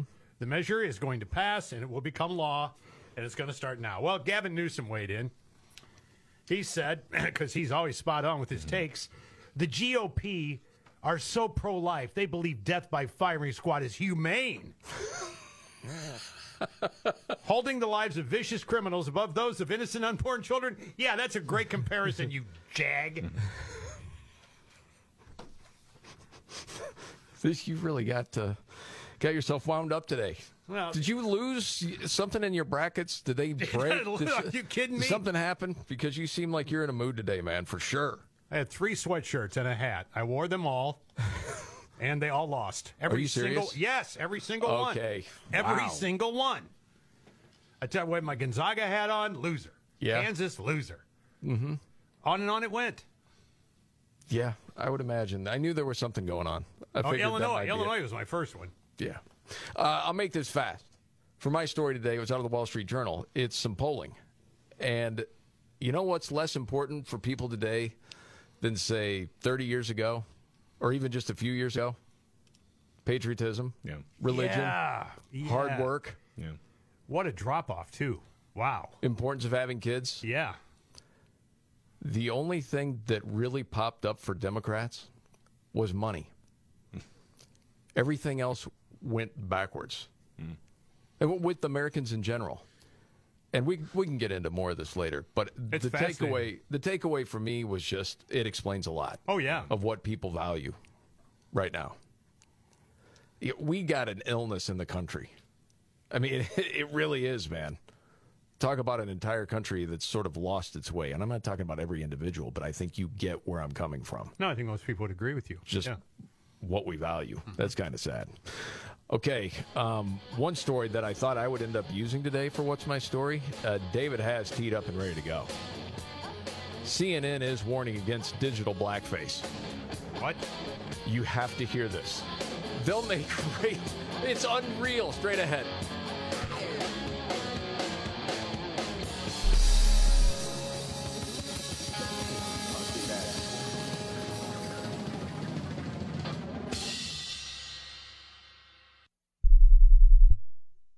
Spring is almost here, and I'm ready to dig into the new flavors with HelloFresh. Not only does HelloFresh deliver great tasting recipes to my door, their new dietitian win options under 700 calories make it easier than ever to stay on track with my wellness goals. Or if you're looking to power up with protein, simply choose from new protein smart recipes like one pot pork or creamy Dijon dill chicken featuring 30 grams or more of protein per serving. I love to eat well, but I hate the hassle. That's why HelloFresh delivers pre-portioned ingredients that cut down on prep time and food waste and save an extra trip to the grocery store. And since their produce travels from the farm to my doorstep in less than seven days, I know what I'm eating is fresh. Why not taste for yourself? Join America's number one meal kit today and get 60% off plus free shipping with code MVCR60 at HelloFresh.com slash MVCR60. That's code MVCR60 at HelloFresh.com slash MVCR60.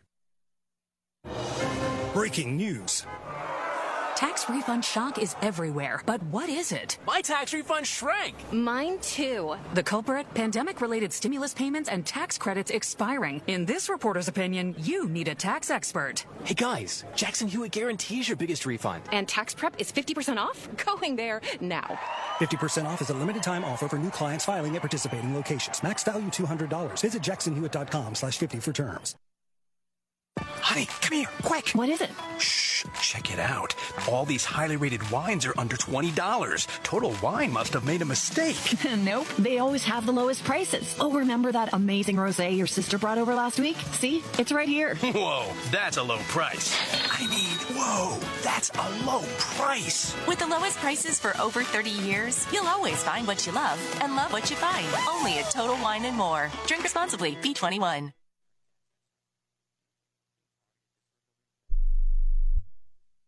Hi, this is Nicolas Cage. When you're a teenager, there are a lot of things going on that can produce stress and anxiety.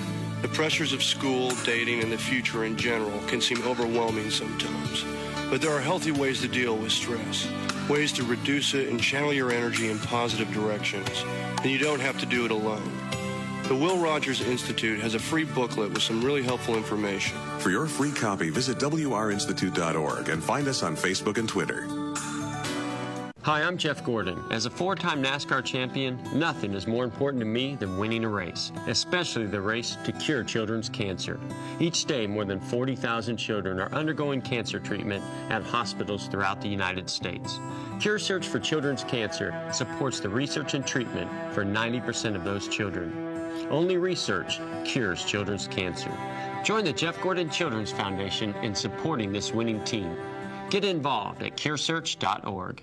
Cancer is a big idea for a small child. She dreams of being a figure skater. We're trying to figure out what to do next. Each school day, two classrooms of children are diagnosed with cancer. The doctor said there's hope. I'll be brave, Mommy. If I could just take her place. It's okay, Daddy. Only research cures childhood cancer. Give today. You can help fund this life saving research to conquer childhood cancer. Visit curesearch.org today. Hello, this is Michael Douglas. Pneumonia can be dangerous, especially for older people and for those who have diseases like asthma, emphysema, or chronic bronchitis. Fortunately, there's a vaccine that can immunize people against one of the most common forms of pneumonia. If you're over 60 or have a chronic lung disease, ask your doctor whether a pneumonia vaccine would be right for you. It could protect you from a serious illness or even save your life. A message from the Will Rogers Institute. Visit us at WRInstitute.org. Asthma, chronic bronchitis, emphysema, tuberculosis. These pulmonary diseases affect millions of Americans daily, and if you already suffer from one of these ailments, then you're well aware of the problems that you face. For over 75 years, the Will Rogers Institute has provided health education and research for all. For more information, visit WRInstitute.org or call toll free 877 957 7575. And find us on Facebook and Twitter, The Will Rogers Institute, since 1936. Kathy Ireland for the Will Rogers Institute. Are you worried that your kids aren't spending enough time being physically active? The best fitness is family activity. Ride bikes, play soccer, or just take a walk through the neighborhood. The important thing is to get your children moving with you. For more information on family activities and fitness, call the Will Rogers Institute. Call toll free 877 957 7575 or visit WRInstitute.org and find us on Facebook and Twitter.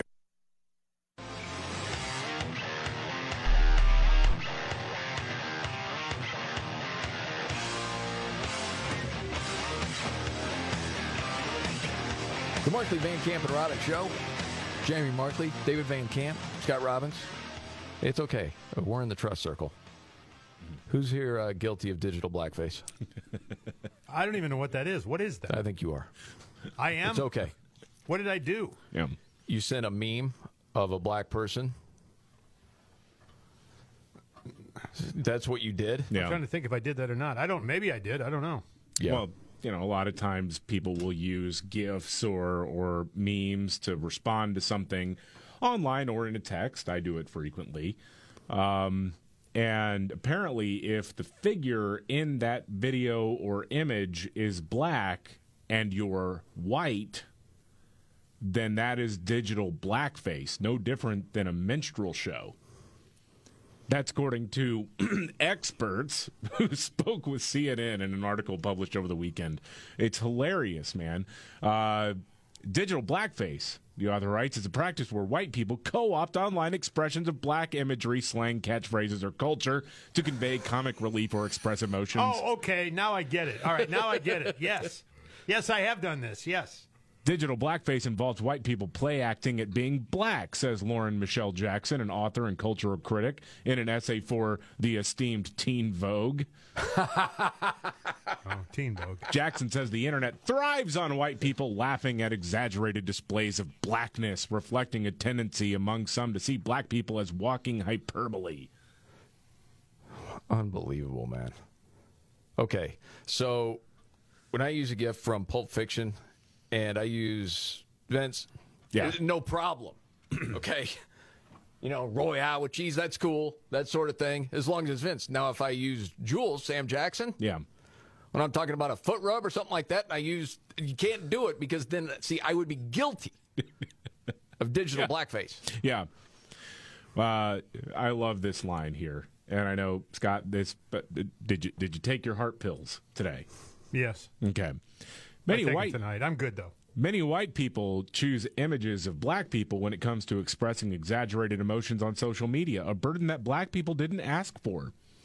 We are your sass, your nonchalance, your fury, your delight, your annoyance, your happy dance, your diva, your shade, your yes moments.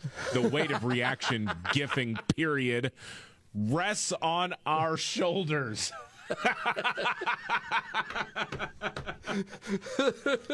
Holy smokes! This is why this this is why you know it, it seems like comedy is dying a slow death. It's it's just because you can't top that as a as a comedy piece. That's hilarious. Yeah, I don't think you can, man. That's really good. Damn! That's audio blackface. My bad. audio blackface. Yes. so sorry. I've shared a lot of clips from Chappelle. See, there you go. I know. We just call you DB. Golly. Digital blackface. Digital blackface. That's you, man. You need, Holy you smokes, need to man. repent. Yes. So I have a question though. If I Sure. share a video or a meme of Jimmy Kimmel dressed up as Karl Malone, where he was actually in blackface, Impersonating him. i- impersonating him, yeah. is that digital blackface on my part? Wow. Man. That's a tough one. I don't know the rules to that yet. Take that to the woke Because committee. it's not really black. Yeah, we don't know. Right? Right. Or are Right. you trying to do one or the other? I don't I don't know what to say about that. no, I, I, I really don't. This is the Markley Van Camp and Robbins Show.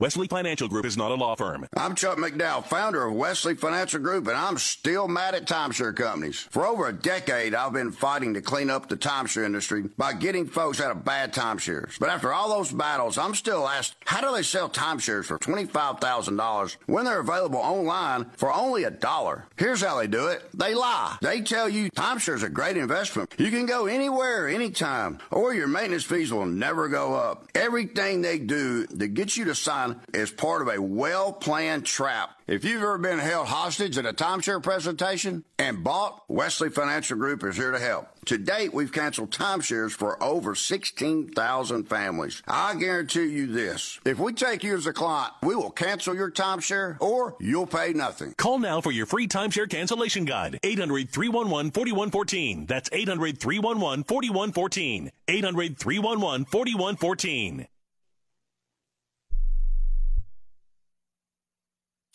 Peekaboo. Peekaboo. Smile. Smile, buddy. Come on, smile. Oh, honey, he's still not smiling. Maybe he's not a smiler. Yeah, maybe he's just not a happy baby. Maybe he's just being a boy. You know how boys are.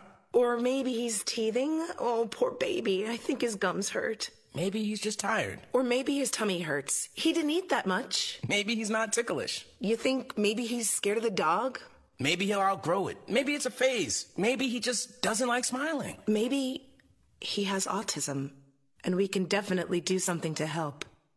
Maybe is all you need to find out more about autism. No big, joyful smiles by six months is one early sign. Learn the others at autismspeaks.org slash signs or see a doctor today for an autism screening. The sooner it's diagnosed, the better. And it can make a lifetime of difference. Brought to you by Autism Speaks and the Ad Council.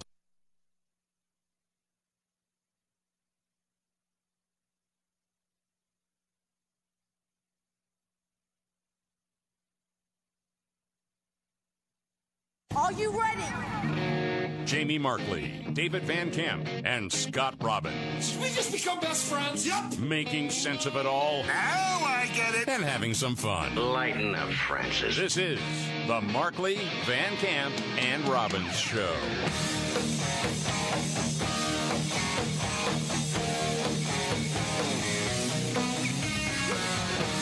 The Markley Van Camp and Robbins Show. Jamie Markley, David Van Camp, Scott Robbins. News update, David Van Camp. Getting some more information about the tragedy in Nashville at a private Presbyterian school, uh, Covenant School in Nashville. Uh, a woman murdered at least three students and three adults at the school. Initially, the police said she appeared to be uh, in her teens, but Mm-hmm. they are now saying she was a 28 year old woman. She was shot and killed by police um, after going through the school with a couple of rifles and a pistol. Um, and so that's that's what we know as of right now. And of course, uh, politicians and activists are already coming out before we know anything about this, or before we know anything about what led to this. And immediately it's guns, guns, guns. Uh, the White House press secretary, Karine Jean Pierre, just moments ago, came out and Oh. said the same thing.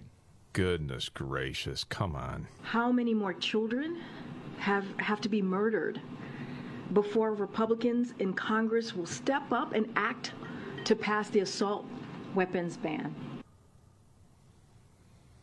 Okay. Do you want to take this, David? Well, I, I mean, again, okay, let's say, for the sake of argument, we've gone over this a million times, but for the sake of argument, there's an assault weapons ban. Let's just say that happens. Okay. You really think that somebody who would walk into an elementary school and murder people is going to register her firearms with the state or with the federal government?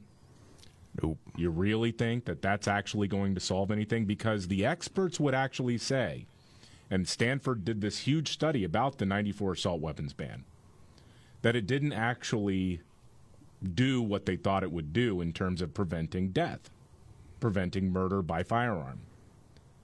And I'm sorry, but but my possess- my legal possession of firearms did not contribute to this tragedy.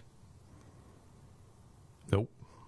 It, it, it, I had nothing. This to is what with they it. do every time. Yeah, every they single use time. a tragedy for political gain. Yeah. Is there ever because they want to disarm America. Is there ever talk of any other consideration when something like this happens? I mean, it begins with guns, ends with guns, with no other conversation about how these things are happening and why. Oh, that's just what the left does. It's guns, It's- and then there's guns. That's it. yes. Well, there was an anti-gun activist that crashed the press conference Yeah, there. yeah, you got Nashville police out there giving information as to where parents who are concerned about their kids can go get resources, and this nut job shows up and says, "Oh, she just happened to be on vacation in Nashville." Uh, and she saw this breaking news and then decided to go and crash the press conference. Roll it. Aren't you guys tired of being here and having to cover all of these mass shootings? I have been lobbying in D.C. since we survived a mass shooting in July. I have met with over 130 lawmakers. How is this still happening? How are our children still dying and why are we failing them? Gun violence is the number one killer of children and teens. It has overtaken cars. No.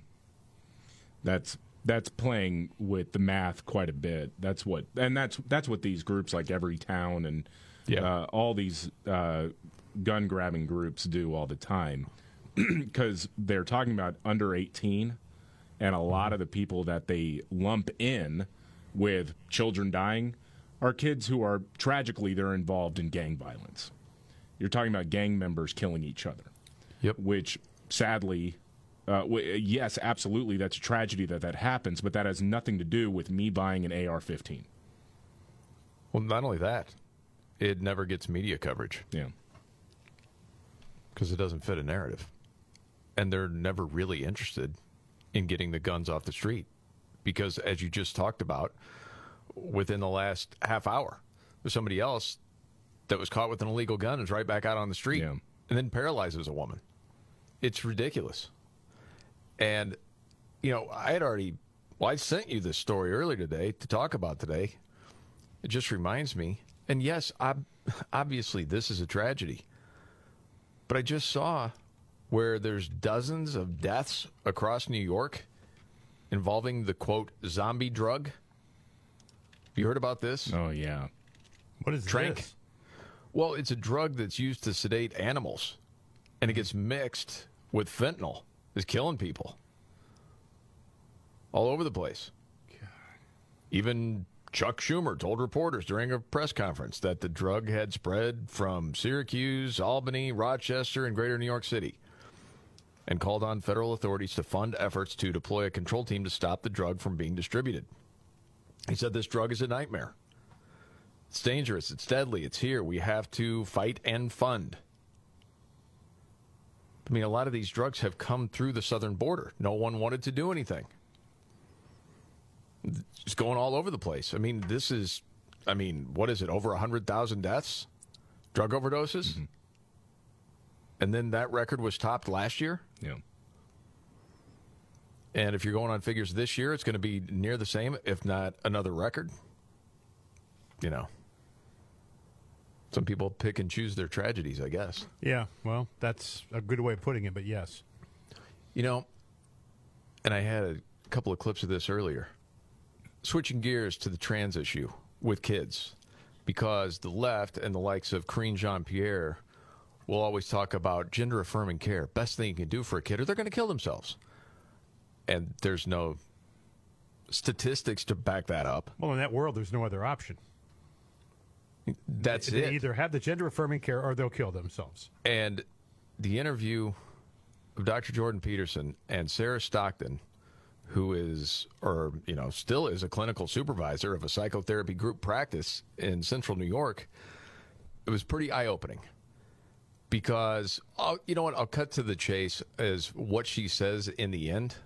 Because she's been doing this for years and didn't really know what she was doing, just from what she was taught from her professors and you know talking about if you wanted to get into the whole gender thing you had to pass certain tests which basically meant you already somewhat believed in the ideology and then you would get moved on up to where you would actually be a counselor and then you were the person that could get kids prescribed puberty blockers and then surgeries remember oh th- no one's operating on kids Right. Remember that all that BS? Um and and she said she just doesn't want kids to be butchered anymore. That in the end she has felt bad about her position. That's why she wants to sort of sound the alarm. I have, I'm not going to lie, personally felt very bad that I was a part of this. Yeah. And in the end, I feel like I'm going to spend the rest of my life fighting for children not to be butchered anymore. it, it's fascinating to listen to the whole interview. Um, she talks about what this is crazy, man. That you know how you can just believe what teachers may tell you, professors, and then you just become indoctrinated into it. Yeah. I don't know.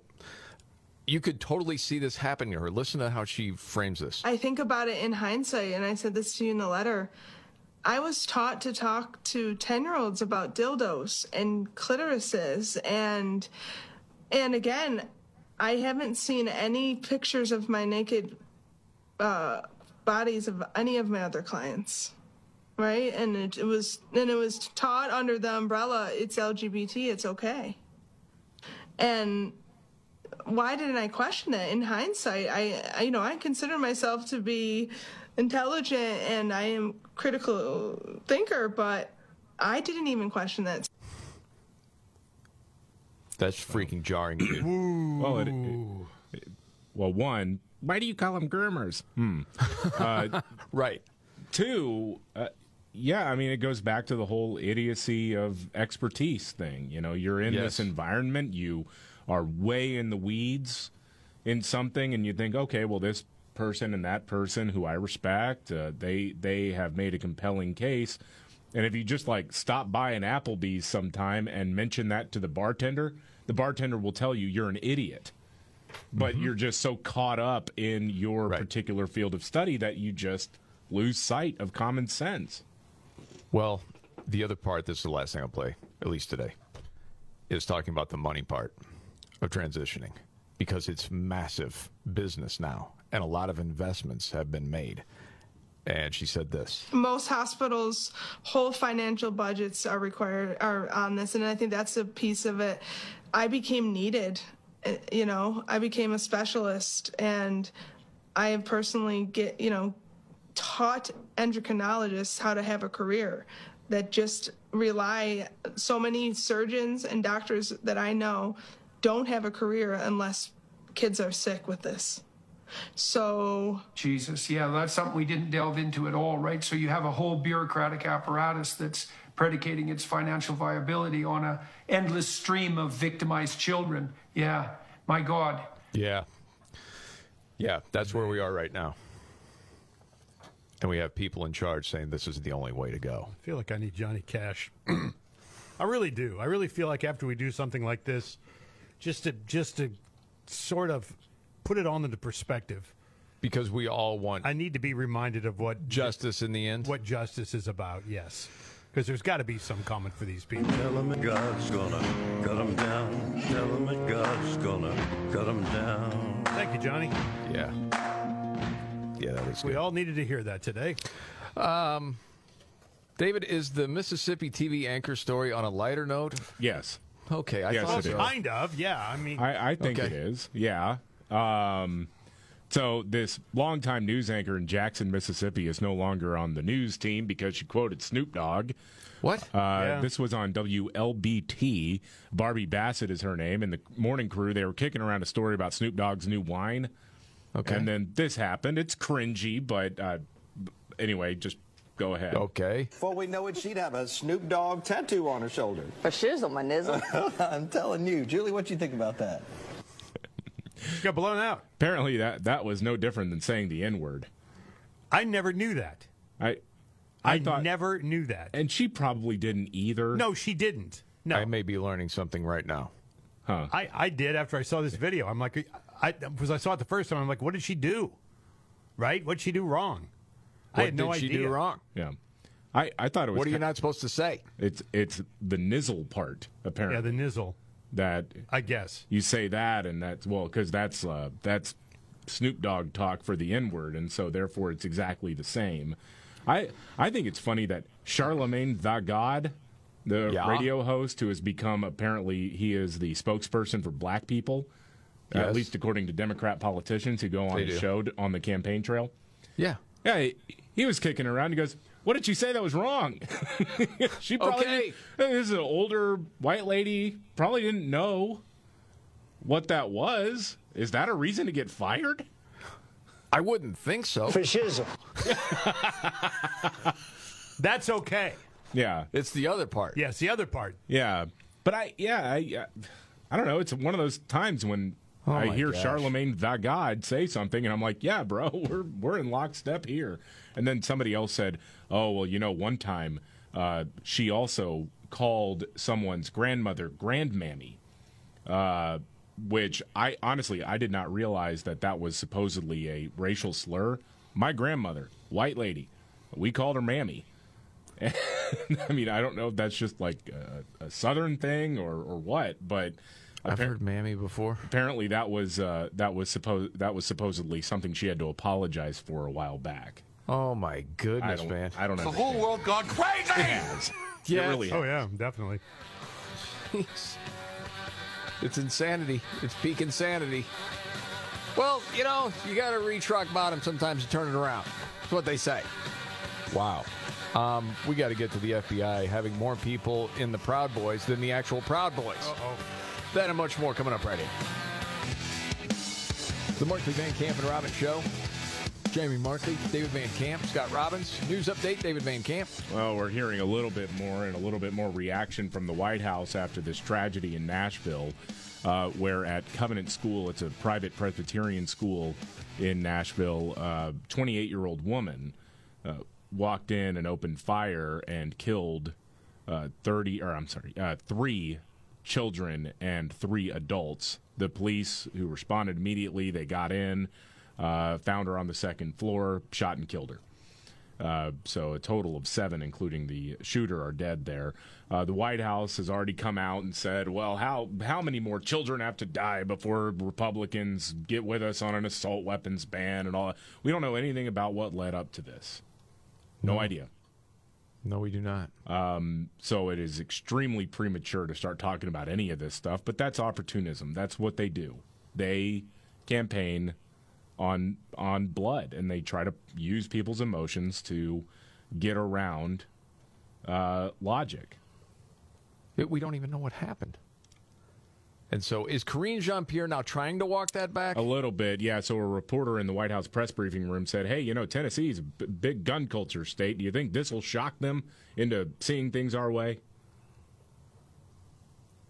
Oh my goodness. Well, this was the first statement she had. How many more children have have to be murdered before Republicans in Congress will step up and act to pass the assault weapons ban? Okay, and here's the latest one. Tennessee is obviously a, a state with um, a gun culture as a part of its uh, identity for many uh, Tennesseans who live there and believe in a, gu- gun culture. Do you think um, there is any component of this, like having a female uh, suspect, highly unusual, um, like a single digit percentage of this, that could be a point for him to address to try to break through on a subject that has thus far not made change in the legislative realm? So look, I, I- I'm, I know that uh, the reporting on the shooting is still coming out, so don't. I want to be very mindful and not get. A, I've heard that I've heard or watched those reportings as well before coming out, so just want to be very mindful to not get ahead of, of. Um, you already did. Since when are you mindful of getting ahead of something We don't have all the facts? Jeez. I'm sure there'll be an investigation. They'll look into it. Just want to be careful from here. Uh, look, I, the president's going to continue to take action to reduce gun violence um, because this is a priority for him and he wants to save lives. Okay. I mentioned this real quick. Um, the new House Oversight Committee investigating the political weaponization of the Justice Department. This is on the Proud Boys case. Um, the trial, the chapter leader preparing to call a witness this week, but ran into a problem. Their witness was turned out to be a confidential informant for the FBI who had been spying, spying on the defense team. this is the Markley Van Camp and Robbins show. We can get to more of that later. Biggest story, obviously, is what's going Yeah. on in Nashville Tragedy and the response to it. Yeah, it, it- you know what? I'm I, I've already said prayers for those families. It's awful what they're going through, and you hope that so much support will just help them through the coming shoot. Now it's hours, days, weeks. I mean, it's just unthinkable. And then to hear that joke of a White House press secretary use it the way she does. It's disgusting. They take no time now. They jump right Nope. in. Yeah. Oh, okay. Well, we'll get to an update on that. And then, oh, Robbins, you got your top three stories of the day. Yeah. The trifecta. straight ahead. This is the Markley Van Camp and Robbins Show.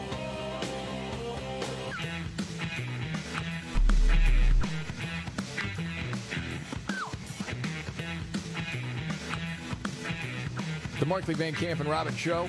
Jamie Markley, David Van Camp, Scott Robbins. News update, David Van Camp. Well, police say a uh, woman murdered at least three students and three employees at a private Presbyterian school in Nashville. She was killed by responding officers. They initially were saying that she appeared to be a teenager, but now the cops in Nashville are saying that the shooter was a 28 year old female. No word on any motives just yet, but the ghouls in the media and the ghouls in politics are already out there. Jill Biden has spoken about it. Oh no, no, no. Yeah. Oh. Uh, here, here's that clip if you want to hear it. Dr. First Lady, Dr. Jill Biden talking about this. You know, I, I hate to say what I'm going to say next because, Shut up. Good. you know, you're so enthusiastic and with so much energy and hope, and I feel it. But while you've been in this room, I don't know whether you've been on your phones, but um, we just learned about another shooting in Tennessee, a school shooting. And I am truly without words. And our children deserve better.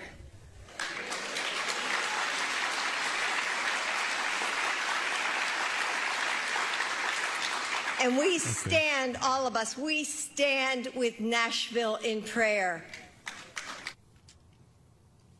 Okay. Yeah.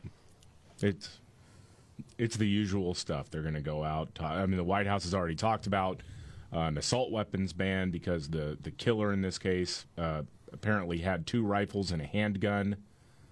Again, we don't know anything about the motive, anything about any potential red flags. We don't even know that she acquired the weapons legally. We have no idea. I'm not saying she acquired them illegally. I just I don't know. We don't know. And you're already going out there and profiteering off of this. And and the reason is because you got to you got to push the narrative as quickly as possible so that those pesky little facts don't actually get in the way of a narrative. Yeah, there's a lot that could be possible. That I mean, th- there's no reason for us to bring up what it could be or mm-hmm. what it could not be because we don't know. I mean, it seems like that it was good reporting that it was about 10:13 when Yeah. a call was made to the cops, and by 10:27, the shooter was dead. So as soon as they got on site, they went to where the gunfire was. Yeah. And I'm guessing at that point, don't know for sure, but they probably saved a whole lot of lives. You just don't know. Yeah. Know what else? This if the shooter was going to go after more people, if that was targeted, I doubt it. He's probably going to go after more people, but again, we don't know. I'm just reading about this gun control ghoul that took over the press conference. Yeah, the that- woman from Highland Park, Illinois. Yeah, who was in Nashville seeing her sister-in-law. Except she told CNN she was there because she met a like-minded activist, and they were to meet in Nashville. Hmm. And just so happened to be there when a school shooting took place. Now, coincidental perhaps, but it certainly is strange. Hmm. Uh, and again, I'm not implying anything other than I'm just reporting what people are saying.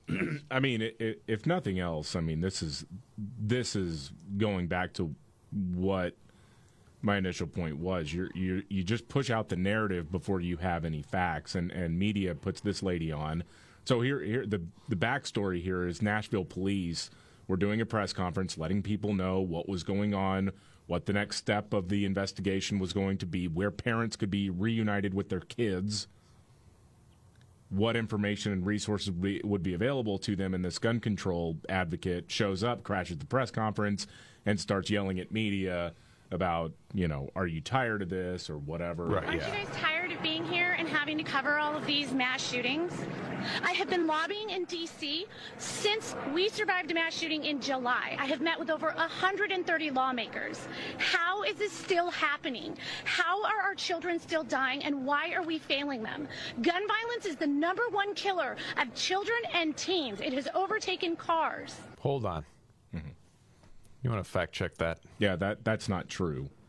Um, they routinely, and by they I mean gun control advocates, routinely fudge the numbers on that uh, to include like 17 and 18 year olds who are gang members who are shooting at each other and generally not using AR-15s and generally not using legally obtained weapons.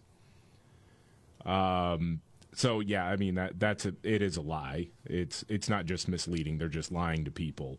Again, it's to push a narrative before any facts come out, uh, because most people remember the initial story, but never see the follow up or the correction.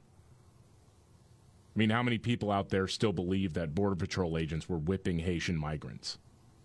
Right. The follow up doesn't get nearly the amount of coverage as the initial scandal. And so they're- they do the same thing, and they're doing it uh, based off of the deaths of children, which is why I think they are ghouls. This is absolutely ghoulish to do. And then CNN puts this lady on without ever verifying her story, without ever checking in on who she is or what she was actually doing there. No, she's a gift to CNN because that's the message they want to put out there, but at least it's not one of their people doing it. I'm sure they're going to be doing another town hall. Oh, yeah. Yeah. All right. Robbins, you ready for your three? Yeah, let's roll, man. All right, let's do this. Are you ready? One, two, buckle my shoe off. It's the three most important news stories of the day. I hit the trifecta. Well, at least according to Scott Robbins. It's the trifecta on the Markley Van Camp and Robbins Show. Every day at this time, the Scott Robbins trifecta, always helped by his hero. I'm Casey Kasem. We watched a lot of basketball this weekend, Casey and I did. Yes. I'm ready. Unfortunately, we picked some losers, but that's okay. Three. Mm-hmm. Uh, number three, uh, the state of Idaho has enacted a uh, trans bathroom ban. Yeah, United uh, under Senate Bill 1100. Uh, from July 1st, public schools in the state will be required to provide separate facilities for male and female students, including bathrooms, locker rooms, showers, dressing areas, and overnight accommodations. There are real and inherent physical differences between men and women, the bill states. now, I look at this and I, well, of course. Again, in a country so divided, can we all agree Nope. that we can't? No. We can't. No. Every person has a natural right to privacy and safety in restrooms and changing facilities where such person might be partial or in a full state of undress in the presence of others. The natural right especially applies to students using public school restrooms and changing facilities where student privacy and safety is essential. And we plan on doing that with this bill. And if you don't accommodate the state bill, we're going to fine you, and every student is going to get $500 a day that you don't do this. Wow. So they're not messing around here. They're not playing. Of course, everybody's chimed in now. This is going to put kids' lives in jeopardy and blah, blah, blah. And again, I go back to this all the time because I just can't understand why, as a parent, if you have a daughter, even if you have a son, why you would approve of a guy undressing, fully naked, with the wedding tackle, as David so eloquently puts it, hanging out in front of your daughters in high school. You wouldn't. No one's okay with that, are you? Really? Most reasonable people are not. Even unreasonable people, I got a feeling could, could come together on this one. It's like, no, I don't want my daughter seeing this. No. Of course. Yes. And the countdown continues. Oh, The Scott Robbins trifecta, top three of the day. Two. Uh, this was a funny article. I saw this as well over the weekend. Nearly 100. Uh, well, I'll start out here. The Babylon Bee. Babylon It, Bee. Uh, is a uh, Christian, tends to be more conservative satire site. Would you say it's the best satirical site on the internet right now? Uh, yeah. I would too. Yeah, I would. Uh, nearly 100 Babylon Bee satire articles have actually turned true. Yeah, they become reality. Verifiable, fulfilled prophecies from the folks at the Babylon Bee and their founder and CEO, Seth Dillon. He explained that the problem isn't that our satire is too close to reality, it's that reality is too close to our satire. So the jokes write themselves. Some of the things the bees have the bee has been prophetic about. To improve public perception, Kamala Harris is taking likability lessons from Hillary Clinton. That was published in July of 2021. A month later, Axios reported that a former Clinton advisor hosted a dinner with prominent Democratic women, including Clinton's former spokesperson, to discuss how to defend Vice President Harris from bad press. And here's another, in case you forgot. Uh, we did, they had one about how Trump had claimed to have done more for Christianity than Jesus. People went crazy. And Trump said, I have done more for Christianity than Jesus was ridiculously fact checked. Then he came out in an interview and said, declared very stunningly, nobody has done more for Christianity and for evangelicals or for religion itself than I have.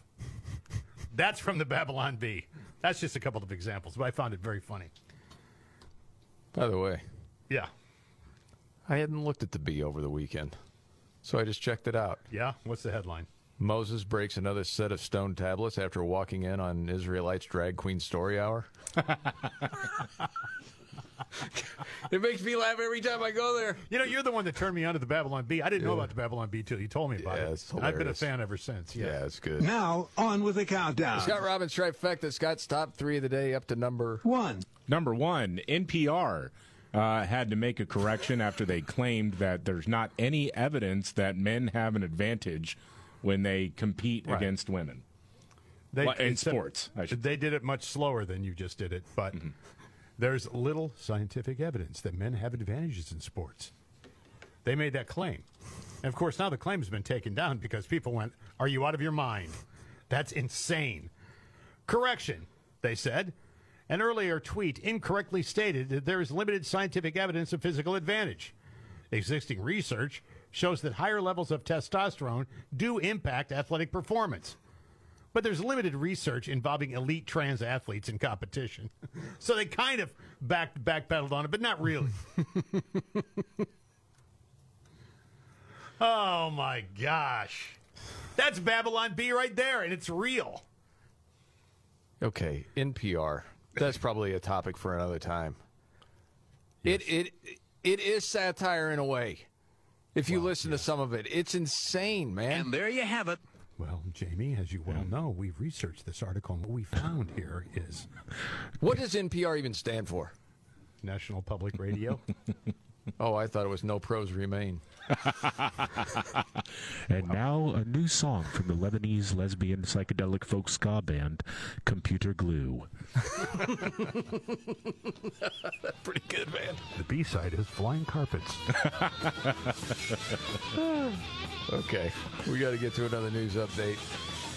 And, well, it was a busy weekend for Nimrods. We got Nimrods in the news coming up right here. You don't want to miss it.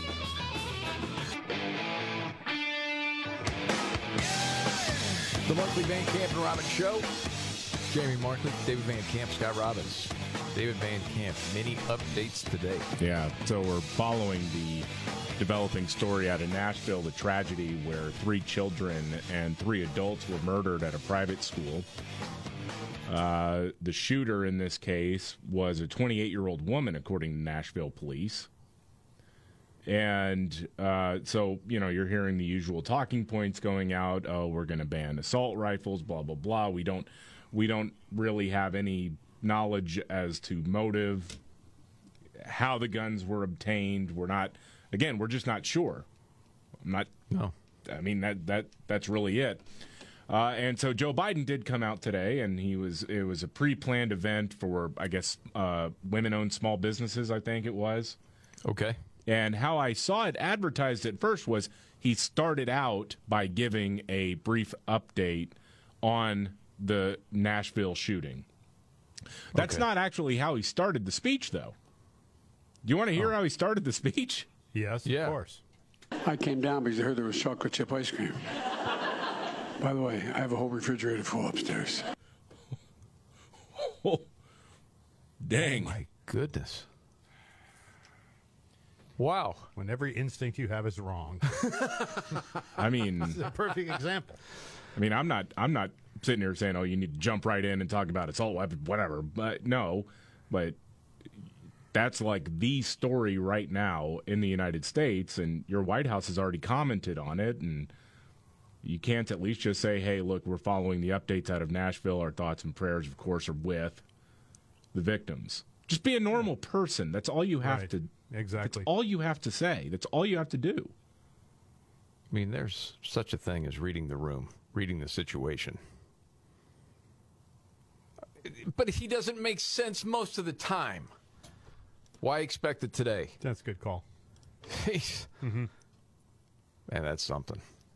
And you know, as you've said already, David, we have no idea motive anything else. There's a bunch of stuff, as you would imagine, already floating around online, but you have no idea. Mm-hmm. You know what it's about. Yeah, you don't know anything right now. It's all speculation, and It is pretty disgusting how some on the left are taking extra shots because this happened at a Christian school. Man, to have that much hate in you must be something to bear each and every day. Wow, that is something, man. All right, we got to get to Nimrods in the news. Roll it out. When the going gets tough. Damn it, this is too hard. The dumb get dumber. All right, Dean. It's Nimrods in the news on the Markley, Van Camp, and Robbins show. I love the poorly educated. All right. Nimrod's in the news. Well, we'll start in Austin, David. Had a story about Austin earlier.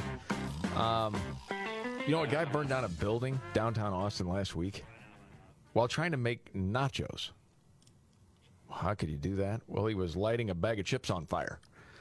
Uh, his name is John Daniel Banks. He's 32, had been staying in the building without permission, so he was squatting.